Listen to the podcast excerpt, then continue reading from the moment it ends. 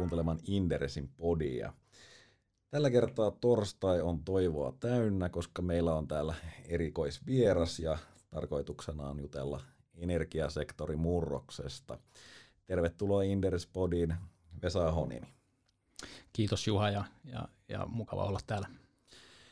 Mä en usko, että meidän kuulijat välttämättä hirveän suurella prosentilla nimeä tunnistaa, joten voitaisiin varmaan aloittaa siitä, että kerrotko, että kuka olet ja mitä teet työksesi? No joo, mä oon, mä oon tota energiayhtiö Fortumilla ää, tämmöisessä roolissa kuin toimitusjohtajan neuvonantaja. Ja, ja vähän reilu vuoden ollut tässä, tässä nykyhommassa ja, ja tota sitä ennen, ennen olin, olin markkina-analyytikko lähinnä keskittyen, keskittyen polttoaineisiin, eli, eli lähinnä maakaasu ja, ja sit päästöoikeudet ja, ja kivihiilimarkkinat oli mun, oli mun fokuksessa. Ja sitä, sitä hommaa tosiaan tein Fortumilla semmoisen pari vuotta ja, ja sitä ennen tuolla Lontoossa, Lontoossa kaksi ja puoli vuotta tällä niin kuin sell eli, eli käytännössä myymässä omia analyysejä asiakkaille jotka oli kans, kans tietysti energiayhtiöitä ympäri Eurooppaa. Eurooppaa. Ja mun opiskelutausta on ehkä vähän, vähän semmoinen epätyypillinen, että mä oon alun perin, alun perin opiskellut historiaa, historiaa tuota kanditasolla ja sitten siitä siirtynyt tuonne taloushistorian puolelle. Ja, ja ihan nyt viimeisin tutkinto oli, oli tuota semmoisesta, kun, kun tuota aluetiede on kuullut, että se on se suomen kielen nimi, nimi tuolla Oxfordissa opiskelin, opiskelin nimenomaan Venäjään keskittyen, eli, eli Venäjän politiikkaa ja talous, talouskuvioita ja, ja tietysti energiaa siinä aika, aika tiiviisti myös sekas, sekas, sekasin. Okei, mielenkiintoinen tausta. Mutta meillä on ihan hyviä kokemuksia täällä Inderesillä tuosta taloushistorian opiskelijoista, eli Werneri on ollut osoittautunut ihan päteväksi kaveriksi Joo, koulutuksesta huolimatta. Hän on avannut tietä. Kyllä. Tota, onko sulla jonkinlaista sijoittajataustaa? No joo, on tässä, tässä tullut sijoiteltua, sijoiteltua ja, ja tietysti niin monen filosofiaan varmasti kuuluu, niin yritän sijoittaa niihin osakkeisiin, joita, joista ymmärränkin jotain, jotain ja tietysti aika paljon näihin, näihin energiapuolen puolen osakkeisiin sitä kautta. Ja, ja sektorin ei, ei ihan hirveässä nousukiidossa ole, ole tietenkään tämän, tässä niin kuin tämän yleisen commodity-syklin syklin puolesta on ollut, mutta toisaalta taas nyt ihan viime aikoina on tietysti, tietysti nämä, nämä puhtaan energian osakkeet saanut aika paljon, paljon nousua ja itse, itse pidän kyllä, kyllä juuri tämän tyyppisistä osakkeista, jos on, jos on toisaalta niin osingonmaksukykyä tällä ää, lyhyellä aikavälillä, mutta sitten myös niin selkeää upsidea siellä, siellä niin pitkällä aikavälillä just näihin tähän ilmastotoimiin ja, ja tähän ää, ilmastoneutraalius pyrkimyksiin liittyen. Okei. Tässä vaiheessa varmasti hyvä lähteä sitten tarkastelemaan sitä, mistä me itse asiassa aiomme tässä podissa puhua. Eli energian murros on tietenkin erittäin laaja käsite ja me rajataan se nyt tällä kertaa pääosin sähkömarkkinoihin. Eli ei lähdetä puhumaan öljystä, mutta samalla kun tässä kuitenkin sähkömarkkinoihin liittyy nykyään erittäin oleellisesti myös vety, niin tämä on yksi kuuntelijatoive, joka on kyllä toteutunut erittäin monta kertaa, niin käsitellään siis myös vetyä. Mä oon erittäin kiitollinen, että meillä on täällä asiantuntija, koska muuten se olisin todennäköisesti joutunut olemaan minä, ja mä mieluummin tässä niin kun kyselen hölmöjä, kun yritän esittää olevani asiantuntija vedyssä. Mutta lähdetään käytännössä sähkömarkkinoiden kautta sitten päästökauppaan.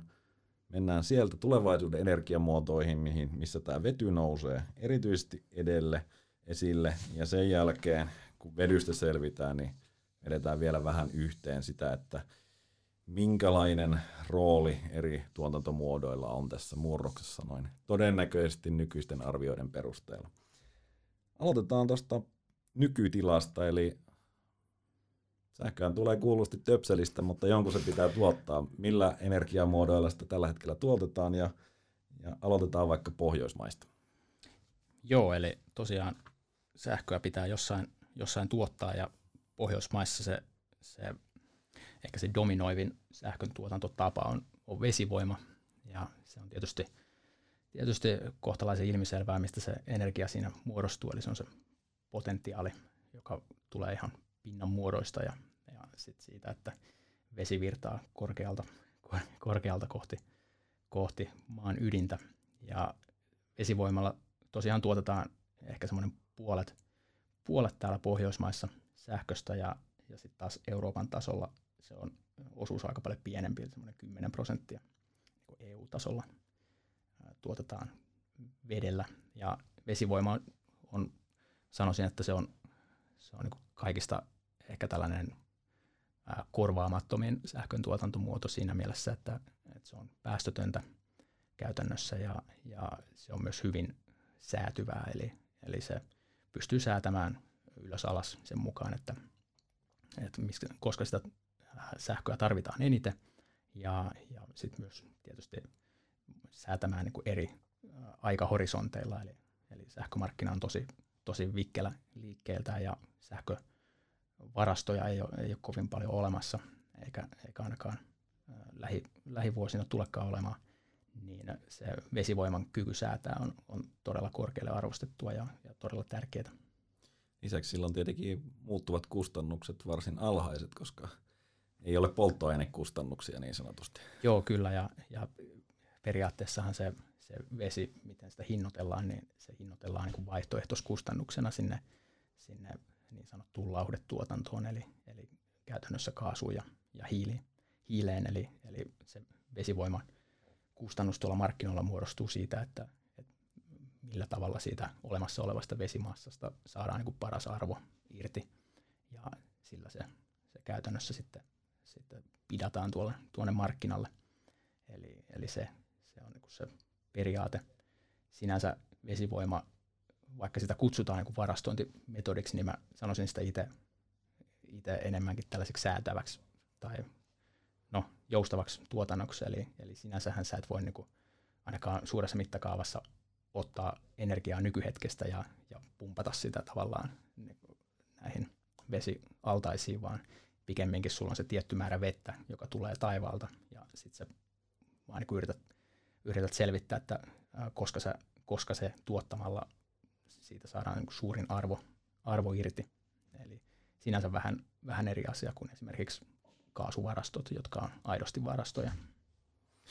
Joo, ja tämä tietenkin, kun se on Pohjoismaissa niin dominoiva muoto, niin aika lailla noin vesivarannot ja vesivoimatuotanto sitten sitä hintaa liikuttaa. Kyllä, joo, ja, ja tällä, jos kuulija haluaa tietää, että miten se vaikka Pohjoismaiden sähkön hinta muodostuu, niin sehän on hyvin pitkälti niin, että, että katsotaan mikä on Saksassa sähköhinta. Ja Saksassa tietysti sähköhinta sitten seuraa näitä polttoaineiden muuttuvia kustannuksia, mukaan lukien päästöoikeus. Ja sitten katsotaan, että, että onko Pohjoismaissa paljon vettä, onko märkä hydrologia vai kuiva, kuiva tilanne. Ja jos se on kuiva, niin sit pohjoismainen sähköhinnat on käytännössä sen Saksan sähkön hinnan tasolla. Ja sitten jos on märkää, eli, eli on niin kuin tavallaan liikaa vettä eikä sitä pystytä kaikkea, kaikkea tuottamaan, tuottamaan, niin sitten se sähköhinta putoo suhteessa Saksaan. Mutta tämä on niin se peruskuvio, eli, eli monesti kuulee vielä puhuttavan tavallaan erillisinä sähkömarkkinoina, että on niin kuin olemassa Pohjoismaat ja sitten on muu Eurooppa. Mutta todellisuudessa me ollaan kyllä kaikki sitä eurooppalaista sähkömarkkinaa ainoa syy, minkä takia meillä ei ole täsmälleen samaa hintaa, on se, että meillä on näitä pullonkauloja eri hinta-alueiden, mutta myös, myös tietysti eri maiden välillä. Tähän markkinadynamiikkaan päästään kohta lisää, mutta käsitellään nyt noin lopulta energiamuodot ainakin lyhyesti. Eli Joo. otetaan vaikka ydinvoima, joka nyt on edelleen hyvin merkittävä ydin, tuolta Pohjoismaissa varsinkin. Joo, ydinvoima on myös, myös tässä kategoriassa, jolla on aika alhaiset, alhaiset muuttuvat kustannukset ja ja, ja tota, tietysti päästötön, käytännössä päästötön.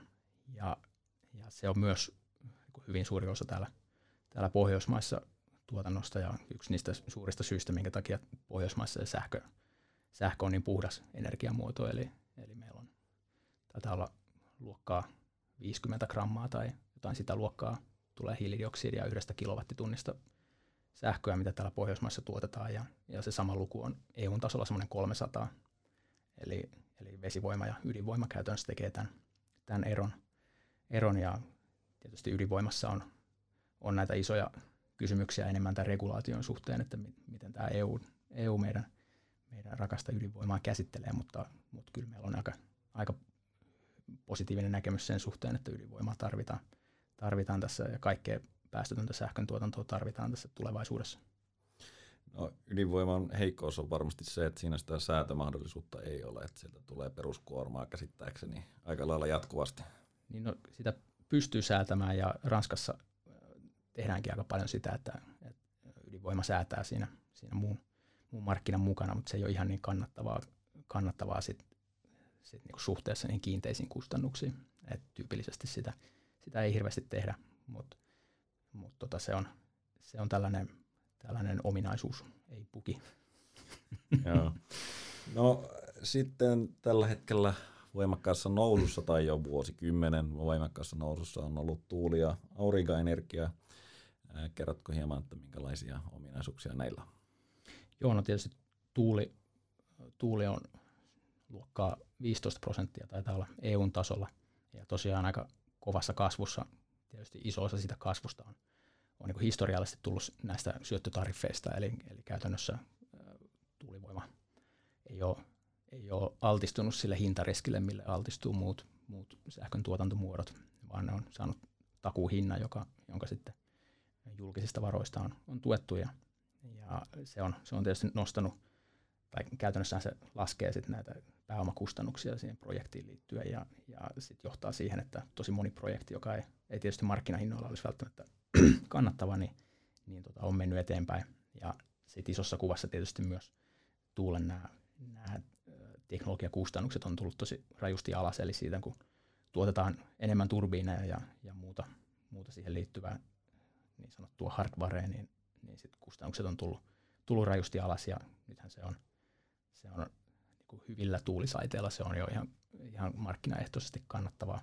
Eli lisää tuulta kyllä, kyllä tulee, se on aivan, aivan varma. Ja tietysti sillä on myös, myös lainsäätäjien ja, ja regulaattoreiden silmässä aika aika suosiollinen asema, että tuulivoimasta nähdään se, nähdään se tai nähdään, että se on yksi niistä iso, isoista pelastajista, kun siirrytään vaikka tähän viihtytalouteen ja, ja ylipäätään mennään kohti niitä ilmastotavoitteita.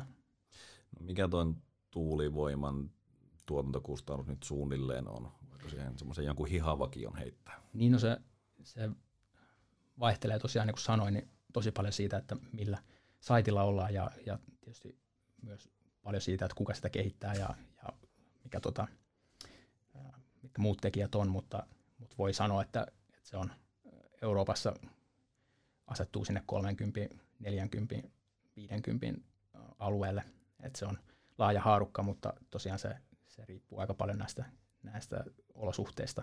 Eli tuossa on, on niin näkyvissä se, että kun projekteja tulee koko ajan enemmän ja enemmän, ja nyt kun se on monissa tapauksissa vielä markkinaehtoista, niin kyllä se kilpailu sitten kovenee tosi paljon ja, ja myös nämä parhaat tuulisaitit, eli, eli missä se parhaat tuuliolosuhteet on olemassa, niin, niin kyllä niiden, niiden arvo sit kasvaa tietysti ja, ja siellä on aika paljon, paljon kilpailua siitä, että kuka sinne pääsee, pääsee rakentamaan ja, ja se, se sitten sit tietysti asettaa nämä eri saitit, eri alueet niin tosi ähm, epätasaiseen asemaan verrattuna siihen, että, että käytännössä kaikki projektit oli, oli kannattavia ja kaikki rakennettiin, niin nyt joudutaan kilpailemaan tosi tiukasti niistä parhaista saiteista ja, ja sitten tietysti se näkyy myös näiden projektien, projektien välisissä eroissa, että, että parhaat on niinku todella hyviä ja, ja sit, äh, muut ei, ei niinkään. No, tällä hetkellä ollaan marraskuisessa Helsingissä ja aurinko ei varmaan muutaman kuukauden nähdä, mutta aurinkoenergia on kuitenkin jonkinlaisessa roolissa myös täällä. Joo, ja aurinkoenergiassa on oikeastaan niin jakautuu kahtia, että on tämä iso niin sanottusti niin sähköyhtiöiden skaalassa oleva aurinkovoima, eli, eli sitä, mitä me nyt rakennetaan esimerkiksi Intiaan, ollaan, ollaan tehty projekteja, ja sitten on tämä niin sanottu mittareiden takana oleva, tu, oleva aurinkovoima, eli käytännössä ne paneelit, mitä voi asentaa oman talonsa katolle ja, ja ja niin päin pois. Näissä on molemmissa tapahtunut aika paljon kasvua ja, ja, ja myös, mutta tietysti se skaala on vielä aika paljon pienempi, että, että katsoin, niin nykyisin aurinkovoima on ehkä 5 prosenttia Euroopan niin sähkön tuotannosta. Et tietysti sekin on kasvava ala, mutta, mutta voi sanoa, että Euroopassa ihan sitä eteläistä osaa lukuun ottamatta, niin kuitenkin se käyttötunnit ei ole ihan, ihan hirveän korkeat, että, että aurinkovoimassa saa, saa niin mittareiden takana olevassa aurinkovoimassa, eli siitä katoilla olevista ja, ja muista, niin siitä saa kyllä kannattavaa sille kuluttajalle, mutta siitä on niin kysymys siitä, että kuinka kauan tällaiset, tällaiset niin regulaatiomallit ja tämmöiset, jotka sen tekee, niin pysyy, pysyy niin kuin, ää, paikallaan. Eli, eli osittain tämä iso kilpailukyky on myös tosi riippuvaista siitä, että miten nämä ää, vaikka verokohtelu ja, ja siirtomaksut ja muut ää, kehittyy. Hmm. No sitten varmaan ollaan valmiita siirtymään fossiilisien pariin. Tota, no kaasu on tietenkin erittäin merkittävä Euroopassa. Onko sitä meillä täällä Suomessa oikeastaan nimeksikään? No ei ihan hirveästi, että, että jonkin verran on tosiaan CHP, eli, eli yhdistettyä lämmön ja, ja sähkön tuotantoa, tuotantoa mutta Euroopassahan se on, se on tosi iso ja Euroopassahan on, on, jos katsoo ihan kapasiteetteja, niin Euroopassa on itse asiassa enemmän kaasukapasiteettia kuin hiilikapasiteettia, eli, eli kaasua on vähän reilu 200 gigawattia ja, ja äh, hiiltä taitaa olla semmoinen 140 ihan niin kuin fyysisesti olemassa, kaikki sitä ei, ei ole edes markkinoilla. Et kaasu on, on tosi tärkeä niin kuin isossa mittakaavassa täällä Euroopassa ja, ja sen rooli ehkä kun varsinkin 90-luvulla rakennettiin paljon näitä, näitä niin kompilaitoksia, eli, eli siihen aikaan ihan, ihan uusi, uusi keksintö ja, ja todella niin kuin hyötysuhteelta hyvä, hyvä, mutta siinä historiassa kävi sitten vähän niin, että, että itse asiassa ää, hiilen ja kaasun välinen hintasuhde hyödytti aika paljon ja aika kauan hiiltä.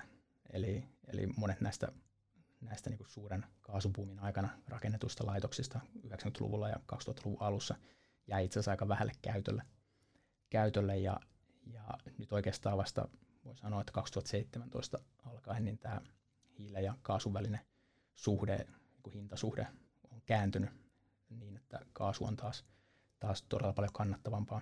Ja siihen on sitten osittain vaikuttanut myös se, että päästöoikeus on, on noussut, noussut hinnaltaan ja, ja siinä vaiheessa, kun päästöoikeus nousee, nousee niin kuin hinnaltaan, niin sit se automaattisesti laittaa hiilen niin kuin huonompaan asemaan täällä sähkömarkkinoilla ja sitten suosii kaasua aika paljon. Eli, eli nyt tässä oikeastaan viimeisen kolmen vuoden aikana nämä, nämä vanhan kaasupuumin aikana rakennetut kaasulaitokset, jotka aika moni itse asiassa meni niin sanotusti koipussiin tuossa tuossa niin 2010-luvulla, niin aika monet niistä on tullut nyt takaisin käyttöön.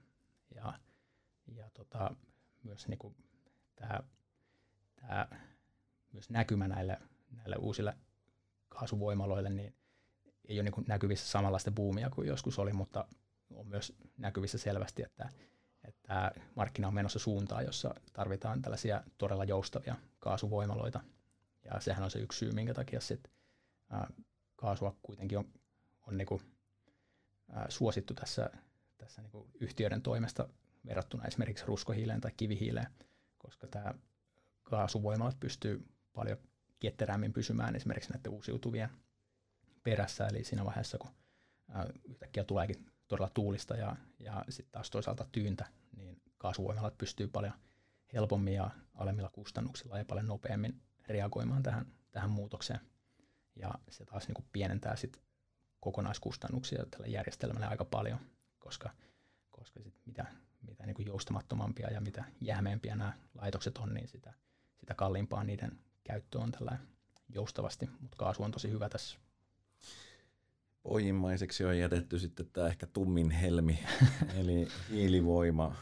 Mikä sen rooli tällä hetkellä on ja, ja mikä se on tulevaisuudessa? No, hiili on vielä, vielä semmoinen viidennes Euroopan sähkön tuotannosta. Et se, sen osuus on kyllä pienentynyt tosi rajusti ja, ja kyllähän se suurin tekijä, mikä, mikä tota hiile, hiiltä on syrjäyttänyt tässä historiassa, niin on, on ollut tämä päästöoikeuden hinnan nousu. Eli jos nopeasti kerron, niin, niin tota, tämä päästöoikeushan oli, oli niin kuin 2017, se oli suurin piirtein keskihinnaltaan ehkä 5 euroa per tonni. Ja 2018 aikana se nousi, nousi tuonne 20 suurin piirtein vuoden loppuun mennessä. Ja nyt se on tosiaan heilunut siinä 25 ja 30 välissä.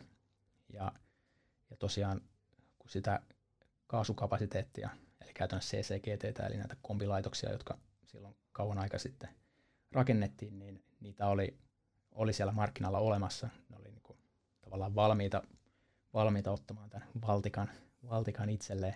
Niin tämä päästöoikeuden nousu sekin teki sen, että, että käytännössä ne, niitä hiilivoimalaitoksia alettiin syrjäyttämään ja, ja sit korvaamaan kaasulla ihan näin markkinaehtoisesti. Ja nämä luvut on aika, aika massiivisia, että kuinka paljon sitä hiiltä on oikeasti lähtenyt.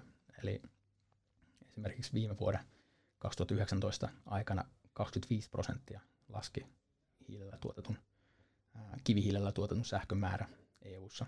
Eli neljännes pois yhden vuoden aikana, se on, se on aika merkittävä muutos, muutos ja se oli täysin niin kuin markkinaehtoinen muutos, eli siinä ei ollut mitään, mitään tästä politiikkaa taustalla, muuta kuin tietysti päästöoikeuden hinnan nousu. Ja, ja tämä trendi on kyllä selkeästi niin kuin jatkuu, eli, eli olettaen nyt, että päästöoikeuden hinnassa ei suuria, suuria muutoksia synny, niin tämä markkina on sellaisessa niin kuin asennossa, että, että sillä niin laajamittaiselle kivihiilen tai, tai ligniitinkään käytölle ei ole, ei ole ihan hirveästi, hirveästi niin kuin näkymää. Eli, eli tota se, se on niin kuin se iso kuva. Sitten kivihiili jakautuu, tai oikeastaan hiili jakautuu, jakautuu tosiaan tähän kivihiileen ja, ja ruskohiileen, eli ligniittiin.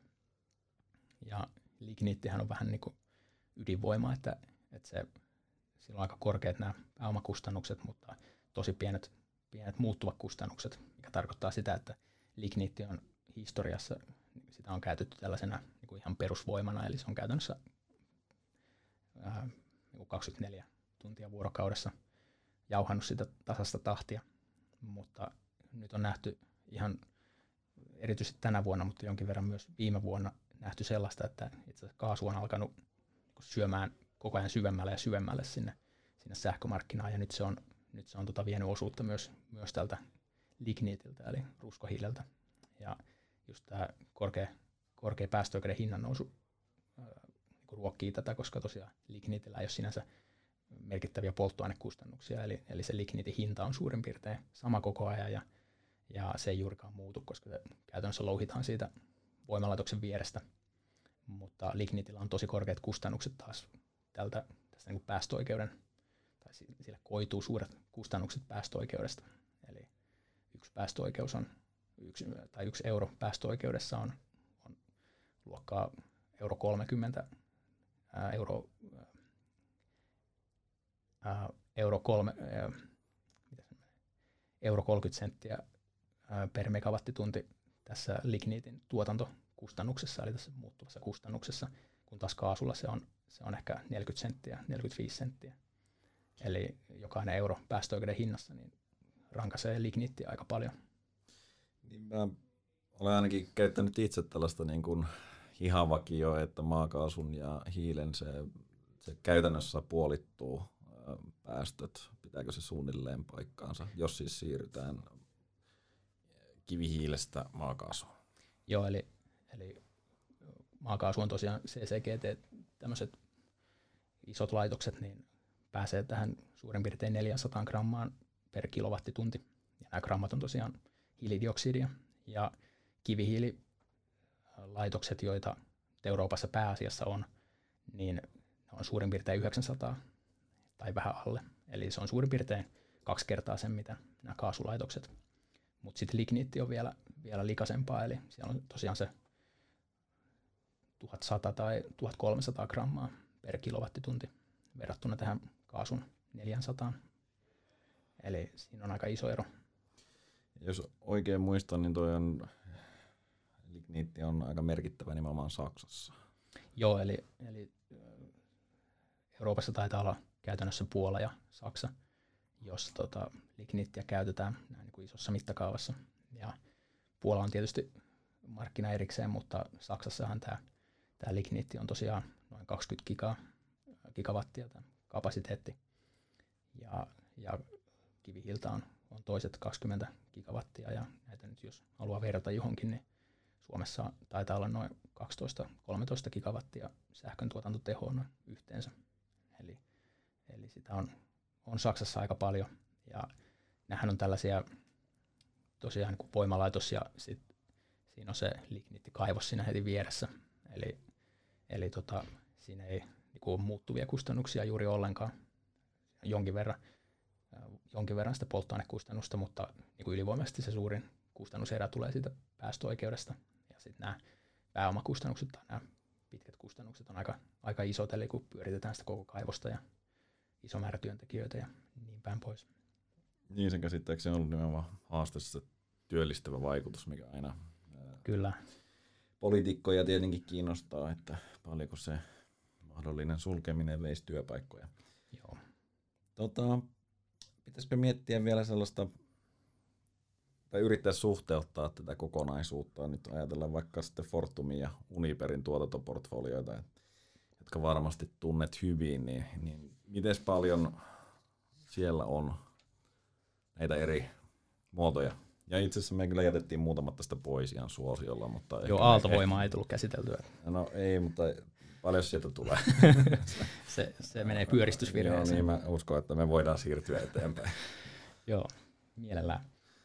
Se meidän, meidän tosiaan Fortum ja Uniperin yhteinen sähkön tuotanto on, on semmoinen 180 terawattituntia. Siinä on tietysti tämä EU-alue ja, ja sit EUn ulkopuoliset tuotannot yhdessä. Ja, ja siitä, on, siitä on suurin piirtein ää, puolet kaasua. Eli kaasua on ehkä voittopuolisesti on, on tuolla Venäjällä, jossa se on, se on paikallinen polttoaine ja tietysti hyvin, hyvin tota, ää, suosittu lämmön ja sähkön tuotannossa. Ja ydinvoima on semmoinen 20 prosenttia meidän yhteisestä, yhteisestä portfoliosta – ja sitten vesivoimaa semmoinen 20 prosenttia suurin piirtein ja sitten jäljelle jää semmoinen, semmoinen tota, reilu 10 prosenttia, joka on, on sitten tätä kivihiiltä ja, ja lignittiä. Tosin se lignitti on tota, poistumassa, poistumassa ja tietysti kivihiili on poistumassa myös tämän, tämän tota, Euroopan osalta tämän Saksan, Saksan suunnitelman myötä ja paikallisen lain myötä ja, ja sitten Lignit on, on tota poistumassa portfoliosta myös. Ja sitten jos katsoo ihan vain niin Euroopan portfoliota, niin meillä on, meillä on tota, ää, tuotannossa katsottuna, meillä on laskin, että meillä on 10 prosenttia EUn vesivoiman tuotannosta on meidän portfoliossa ja se on niin suhteellisesti selvästi isoin. Ja sehän on, on tosiaan se se niin, kuin, niin sanotusti ää, näistä päästöttömistä sähkön tuotantomuodoista, niin se kaikista joustavin, joustavin ja sikäli, sikäli aika arvokas. Ja sitten meillä on suurin piirtein 4 prosenttia on EUn ydinvoimatuotannosta, mikä on aika sinänsä mielenkiintoista, että, että sit jos vertaa ydinvoiman tuottajayhtiöitä keskenään, niin me ollaan itse asiassa toiseksi suurin ää, tuottaja EU:ssa ja jos miettii, että meillä on 4 prosenttia, mutta me ollaan silti toiseksi suuri, niin tietää, että se numero ykkönen on aika iso. Ja se on tosiaan tuo Saksan EDF, äh, korjaa Ranskan, Ranskan EDF. Ja se on, se on tosiaan dominoi sitä. Ja sitten näistä muista, niin meillä on nyt nämä luvut on, on vähän niin kuin taaksepäin katsovia, kun katsotaan viime vuotta, mutta viime vuonna meillä olisi, olisi ollut niin kuin 3 prosenttia EUn kaasusähköstä ja, ja 2 prosenttia hiilisähköstä. Et, et sikäli niin kuin, tietysti nämä hiili ja ligniitti on, on tosiaan poistumassa ja, ja tämä kaasurooli on itse asiassa kasvamassa aika, aika selvästi. Eli, eli yksi mikä nähdään tässä, tässä niin kuin uusiutuvien tulossa ja tietysti samaan aikaan Saksasta poistuu ydinvoimaa ja, ja monesta maasta poistuu, poistuu hiiltä, hiiltä niin äh, tavallaan tämä kaasun, kaasurooli aika paljon kasvaa, eli, eli tietysti se, se ei mene toisaalta niin, että, että hiili poistus ja sit se, korvaisi, tai se korvattaisi kaasulla niin yhden suhde yhteen, mutta kyllä se selvästi nost, on nostanut kaasun kysyntää, eli, eli jos vertaa vaikka tai katsoo viimeistä viittä vuotta, niin kaasun kulutus ää, sähkön tuotannossa on kasvanut noin 40 prosenttia. Eli se se on selvästi yksi trendi, mikä tässä, tässä näkyy. Ja, ja meillä, on, meillä on tosiaan EU:ssa meillä on, on tota sellainen kol, kolmannes EUn tuotantokapasiteetista tai EU:ssa olevasta tuotantokapasiteetista on, on kaasua.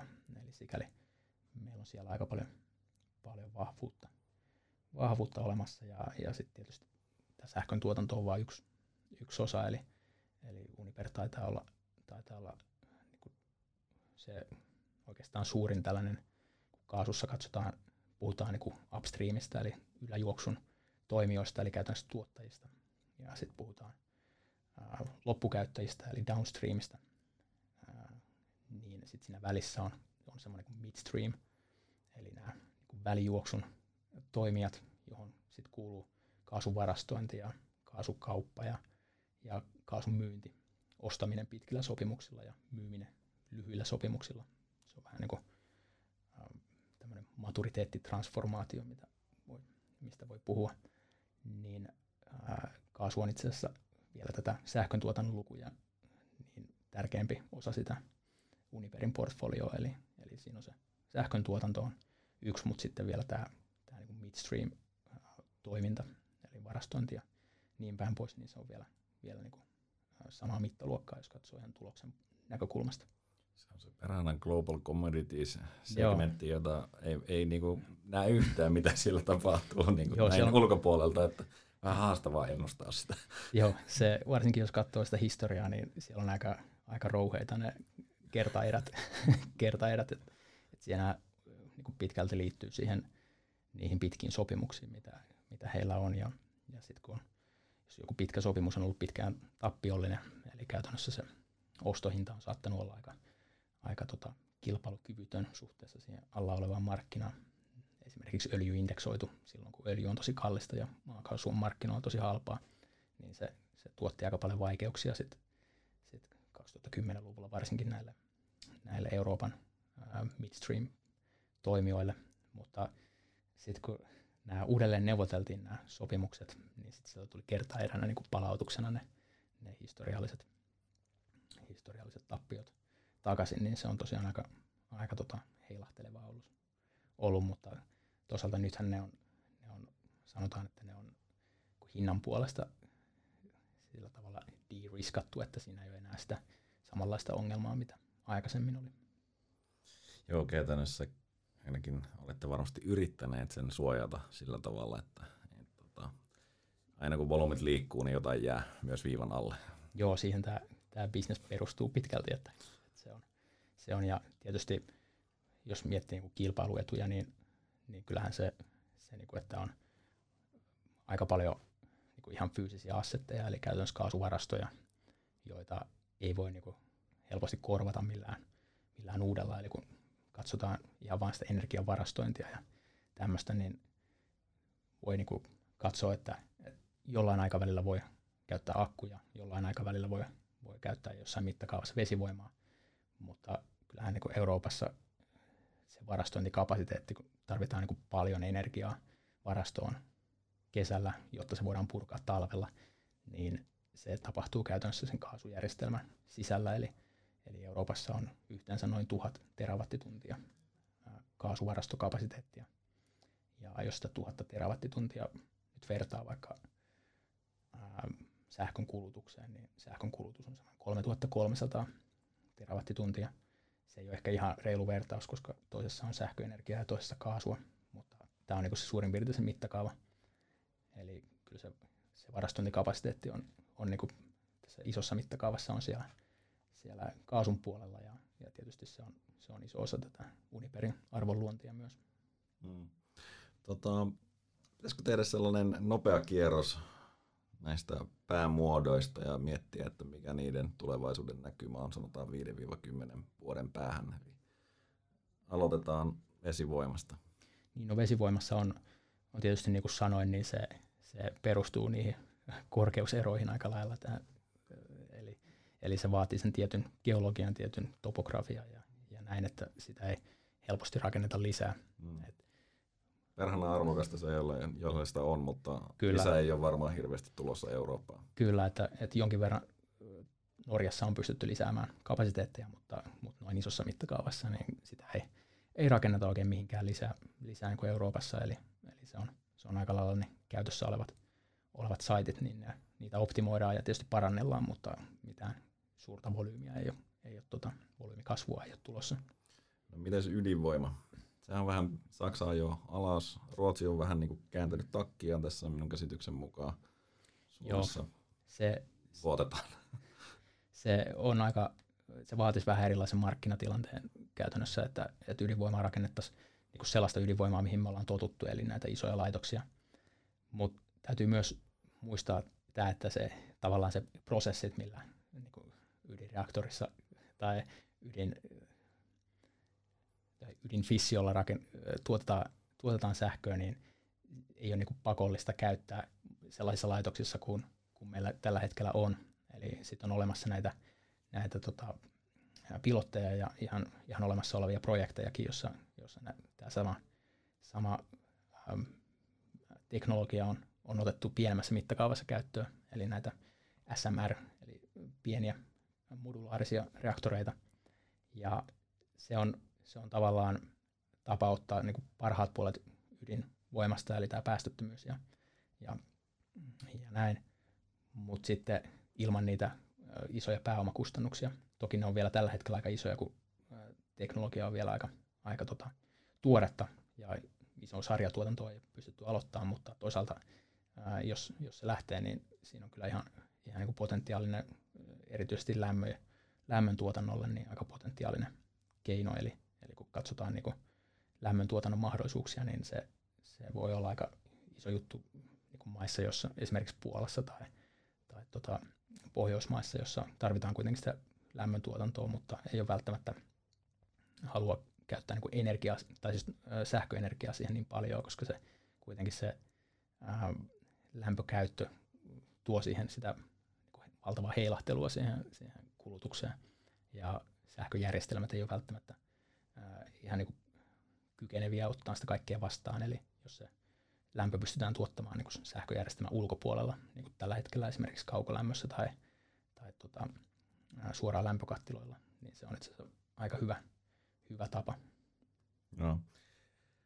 No tuuli- ja aurinkoenergia, minä voin varmaan itsekin tiivistää, että hyvin todennäköisesti kasvavat. Joo, ja, Olenko oikeassa? Joo, kyllä, aivan, aivan näin. Ja se on, se on tota, tietysti myös globaalisti aika kovassa kasvussa, eli, eli siinä ei ole niillä ei ole tällaisia sama, samanlaisia niin kuin regulatorisia kysymyksiä, niin kuin vaikka ydinvoimalla on. Eli, eli jos, jos halutaan päästöttömäksi ja, ja niin kuin, nyt taitaa olla jo kolme neljäsosaa maailman BKTstä taitaa olla näiden, näiden tota, päästöttömyys tai oikeastaan netto nolla lupauksien alla, niin kyllähän se niin kuin ylivoimaisesti ää, helpoin ja, ja tällainen tällainen niin kuin ainakin alkuvaiheen tapa on, on rakentaa tuuli- ja aurinkovoimaa. No ehkä sitten se viimeinen, mä hiilivoiman tulevaisuuden suunnilleen tiedän, varmaan kuulijatkin, mutta toi kaasu on kyllä mielenkiintoinen, eli sitähän jossain määrin puhutaan, että se on kuitenkin välivaihe, mm. kun mennään sitten ehkä tässä vetytalouteen seuraavaksi, mutta miten pitkä se välivaihe nyt voi, voiko sitä oikeasti korvata, missä me ollaan tässä niin kuin murroksessa siinä mielessä, että miten realistista tässä nyt puhua välivaiheesta, vai onko se enemmän pysyvä kuitenkin Euroopassa? Jos, jos miettii, että, että mikä on niin kuin oikeasti korvaamatonta, niin kyllä se tavallaan joustava tuotanto, niin se on korvaamatonta. Eli, eli se, että, että tulee paljon tuuli- ja aurinkovoimaa, niin se luo tällaisen, tällaisen niin joustavuustarpeen. Eli ja mitä enemmän sitä, sitä sääriippuvaista tuotantoa tosiaan tulee, niin sitä suurempi tämä joustavuustarve on. Ja sitten tämä joustavuus voidaan tuottaa monilla eri tavoilla. Ja tällä hetkellä se tuotetaan, tuotetaan voittopuolisesti, varsinkin Keski-Euroopassa se tuotetaan kaasulla. Mutta sitten, että millä muulla se voitaisiin tuottaa, niin tällä isossa mittakaavassa niitä vaihtoehtoja ei ole ihan hirveästi muita kuin sit, että siirrytään tosiaan niin vähittäin se, se olemassa oleva kaasu, kaasu käytännössä voimalaitokset ja sitten myös se muu kaasuinfra – käännytään vedylle. Eli, eli tavallaan hyödynnetään sitä olemassa olevaa, olevaa pääomakantaa, mikä siellä on, niin pikkuhiljaa ja, ja siirrytään siihen, siihen niin kuin vetyyn. Eli, eli tällä ei, niin kuin se on se ison mittakaavan ratkaisu. Toki sitä joustavuutta on ja, ja meilläkin on esimerkiksi vesivoimaloissa kiinni akkuja ja, ja, ja näin, jotka sit pystyy tuottamaan niin kuin sitä, puhutaan niin muutaman sekunnin joustoista ja tällaisesta niin äärimmäisen tarkasta, tarkoista säädöistä. Ja tässä onkin niin tärkeää muistaa, että, että se, se ei ole niin, niin, että on olemassa kasa jousta, joustavia ratkaisuja ja sitten ne niin kaikki kilpailee keskenään, vaan enemmänkin on, on niin eri aikahorisonttien ja eri, eri vaatimusten niin joustomarkkinoita. Ja kyllä niin tällaisessa isossa tukkumarkkina skaalassa, jos, jossa puhutaan niin useista terawattitunneista, vaikka jopa päivävaihteluissa, niin kyllä se on, se on aika pitkälti kaasu tällä hetkellä. Sitten jos arvioi sitä, että miten, miten niin kaasun volyymit kehittyy, niin siinä sitten tulee, tulee enemmänkin se kysymys, että, että miten, miten nämä tuuli ja aurinko, kuinka paljon ne pystyy tuottamaan tällaista, voi sanoa jopa niin bulkkisähköä. Ja kyllähän se näkymä on ihan selvästi se, että, että tuuli ja aurinko tulee syrjäyttämään tällaisessa, voi sanoa niin bulkkisähkössä myös kaasua, kaasu, kaasun tota tällaista perusvoimakäyttöä. Eli, eli se, on, se on aivan selvää. Mutta tosiaan, mikä tähän joustavuuteen kuuluu, niin on se, että, että niitä, sit niitä hetkiä, jolloin tuuli- ja aurinkosähkö ei ole kovin paljon, niin niinä hetkinä kaasulla pystyy tekemään tavallaan sitä arvoa paljon enemmän. Eli niinä hetkinä tietysti sähköhinta on todennäköisesti ää, korkeampi ja, ja tavallaan sitä kautta ää, ajamalla niitä kaasulaitoksia niinä hetkinä, niin itse asiassa se, se hinta, jonka, jonka kaasu noutaa sieltä sähkömarkkinalta, niin kasvaa suhteessa siihen, siihen niin keskiarvohintaan, eli siihen keskimääräiseen hintaan.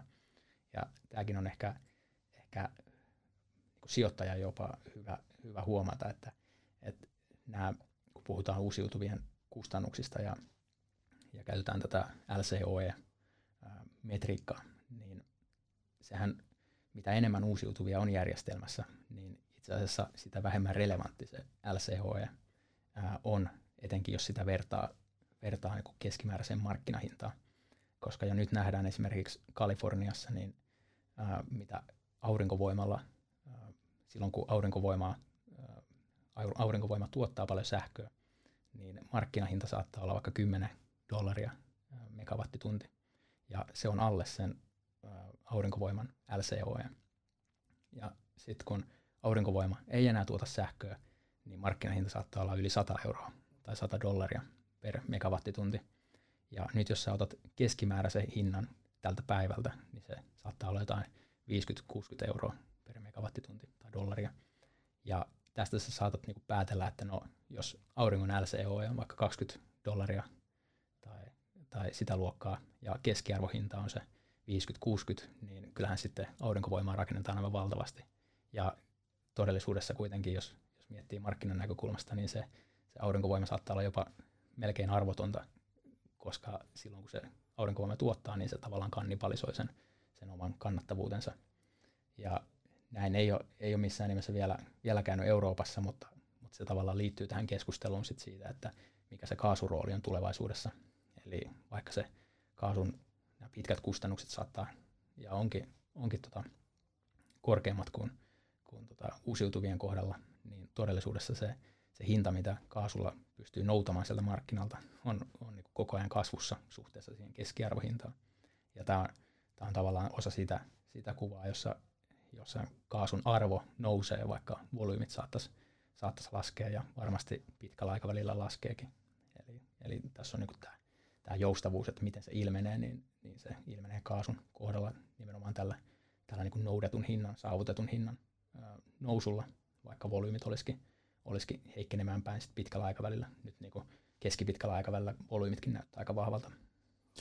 Eli käytännössä ne käyttöasteet voi olla alhaisempia, mutta sitten kun laitetaan ylös, niin yleensä silloin saadaan hyvä hinta markkinoilta ja silloin uusiutuvia, tässä esimerkiksi nyt aurinkoenergiaa, niin ei ole saatavilla just näin, eli, eli ne tavallaan näyttelee erilaista, eri, erilaista roolia siellä markkinalla, että et sikäli niin kuin on vaikea verrata kaasuvoimaa ja, ja uusiutuvia näin niin tuotantokustannuksen näkökulmasta. Mm, ja vaihtelee niin voimakkaasti. Tota, ehkäpä mennään eteenpäin sähkömarkkinoille. Omalla tavallaan tämä kaikki, mitä kerroit, niin liittyy siihen, mutta äh, ehkä voisi miettiä tuota alueellista hinnanmuodostusta hieman, koska kerroit tuossa aiemmin, että tämä on kuitenkin eurooppalainen markkina. Silti meillä on aluehinnat, jotka poikkeaa voimakkaasti Suomessa, Ruotsissa, Saksassa, Norjassa. Et suunnilleen tiedän minkä takia, mutta ehkä sinä osaat avata tätä paremmin. Joo, toivottavasti. no, ehkä tällä suomalaiselle yleisölle, kun oletettavasti pääasiassa puhutaan, niin, niin tärkeää ehkä lähteä siitä, että, että kun puhutaan Pohjoismaiden sähköhinnasta, niin tyypillisesti viitataan tähän systeemihintaan, eli, eli Nord Pool-systeemi, ja sitä liikkuu välillä vähän niin kuin, vääriä käsityksiä, ei missään nimessä Inderesin propagoimana, mutta, mutta tota, muualla, muualla tuolla, tuolla maailmalla. Ja Kyllä mekin ollaan haukuttu sitä systeemihintaa. Hyvä. Kyllä mä ymmärrän, että se on teoreettinen. Joo, se, se on tosiaan tällainen algoritmin laskema hinta sellaiselle tilanteelle, että, että Pohjoismaissa ei olisi sisäisiä siirtorajoitteita ollenkaan. Ja nythän tosiaan tänä vuonna, kun tässä 2020 Q4 nauhoitetaan, niin, niin tämä systeemihinta ensi vuodelle, eli 2021 vuodelle, on semmoista 14 euroa megawattitunnilta – joka on kyllä niin kuin historiallisessa mittakaavassa niin kuin äärimmäisen alhainen. Ja sitten mistä se systeemihinta oikeasti kertoo tällä hetkellä, niin se on pitkälti se, että, että varsinkin Norjassa altaat on todella täynnä. Se on satanut tosi paljon. Ja sitten tietysti jos, jos meillä ei olisi siirtorajoitteita, niin se kaikki vesi tuotettaisiin niin käytännössä ihan kaikkialle Pohjoismaihin. Ja todellisuudessa meillä on, jos katsotaan aluehintoja, eli niitä hintoja, mitä todellisuudessa sähkön tuottajat noutaa sieltä markkinalta, voimalaitokset ja, ja muut tuotantoassetit, niin meillä on Norjassa semmoisia 5 euron, 3 euro, 4 euro hintoja. Ja esimerkiksi Suomessa taitaa olla noin 36 euroa sama hinta. Eli todellisuudessa ne, ne hintaerot on aivan valtavat. Ja tämä systeemihinta on tavallaan ää, keikahtaa enemmän sinne, sinne Norjan suuntaan, koska se kuvaa tosiaan tällaista teoreettista tilannetta. Mutta todellisuudessa ne sähkön tuottajat noutaa sen, sen aluehinnan, eli sen, sen, mikä se todellisen kysynnän ja tarjonnan tasapaino on. Ja Suomessa se on tosiaan ensi vuodelle näytti semmoista 36 euroa, kun, kun viimeksi katoin. Ja sitten täällä niin Pohjois-Ruotsissa, Pohjois-Norjassa, niin puhutaan jostain aivan parista eurosta. Ja tämä on niin indikaatio siitä, että se systeemihinta, vaikka silloin, silloin niin hyvä, alun perinhän se luotiin niin sitä varten, että koska, koska näillä kaikilla hinta-alueilla, mitä Pohjoismaissa taitaa olla semmoinen 15, niin siellä jokaisella hinta-alueella ei ole, ei ole niin riittävästi markkinaosapuolia, että tavallaan se hinnan suojaaminen olisi tosi hankalaa. Ja sitä varten sitten luotiin tällainen systeemihinta, johon se kaikki likviditeetti voitaisiin sitten keskittää. Mutta tosiaan se laskutapa on sellainen, että sellaisessa tilanteessa, jossa on, on paljon vettä, varsinkin siellä Norjassa, Norjassa ja sitten nämä ää, siirron pullonkaulat nousee aika suuren rooliin, niin se systeemihinta on itse aika huono, huono tapa katsoa tätä, tätä koko markkinaa ja erityisesti sitten katsoa niiden tai, tai arvioida niiden tuottajien saamaa hintaa, joilla se tuotanto ei ole siellä Norjassa, vaan esimerkiksi niin kuin Etelä, Etelä-Ruotsissa ja Suomessa, jossa se hinnat on kuitenkin selvästi korkeammat. No miten paljon toi, se, että Norjassa on altaat täynnä, niin heijastuu sitten esimerkiksi Ruotsiin? Onko se, minkälainen siirtokapasiteetti siinä on ja niiden alueiden välillä ja tuleeko sieltä siis paljon sitten tuontia ja vientiä? Toimiiko tämä markkina sillä tavalla? No joo, kyllä siellä on, on niin piuhat kuumana, mutta tietysti sitä kapasiteettia ei ole, varsinkaan Norjassa, niin sitä ei ole ihan, ihan hirveästi, eli, eli siellä on, siellä on nämä ehkä historiassa ei ole investoitu ihan niin paljon verkkoon kuin, kuin esimerkiksi Suomessa, jossa on, on pidetty pitkälti niin, että se ää, iso osa siitä niistä ää, maksuista, jota kantaverkon käyttäjiltä kerätään, niin iso osa niistä menee investointeihin, eikä siihen, että alennetaan näitä verkkomaksuja, kun taas muissa Pohjoismaissa, ehkä Norja yksi esimerkki, niin, niin on, on pyritty enemmänkin siihen, että, että kaikki ne tulot, mitä kerätään, niin niillä alennetaan näitä maksuja. Eli ei ole niinkään investoitu tähän, tähän verkkoon, että se on, se on sellainen tilanne, mutta toisaalta täytyy, täytyy muistaa, että, että aivan nyky, nyt tällä hetkellä oleva tilanne on tosi poikkeuksellinen. Että meillä on aivan niin kuin poikkeuksellisen korkeat, korkeat nämä vesivarannot ja taitaa olla yksi vuosi historiassa, joka, tai meidän ainakin aikasarjassa, jossa on ollut yhtä korkeat, korkeat vesivarannot tai altaat.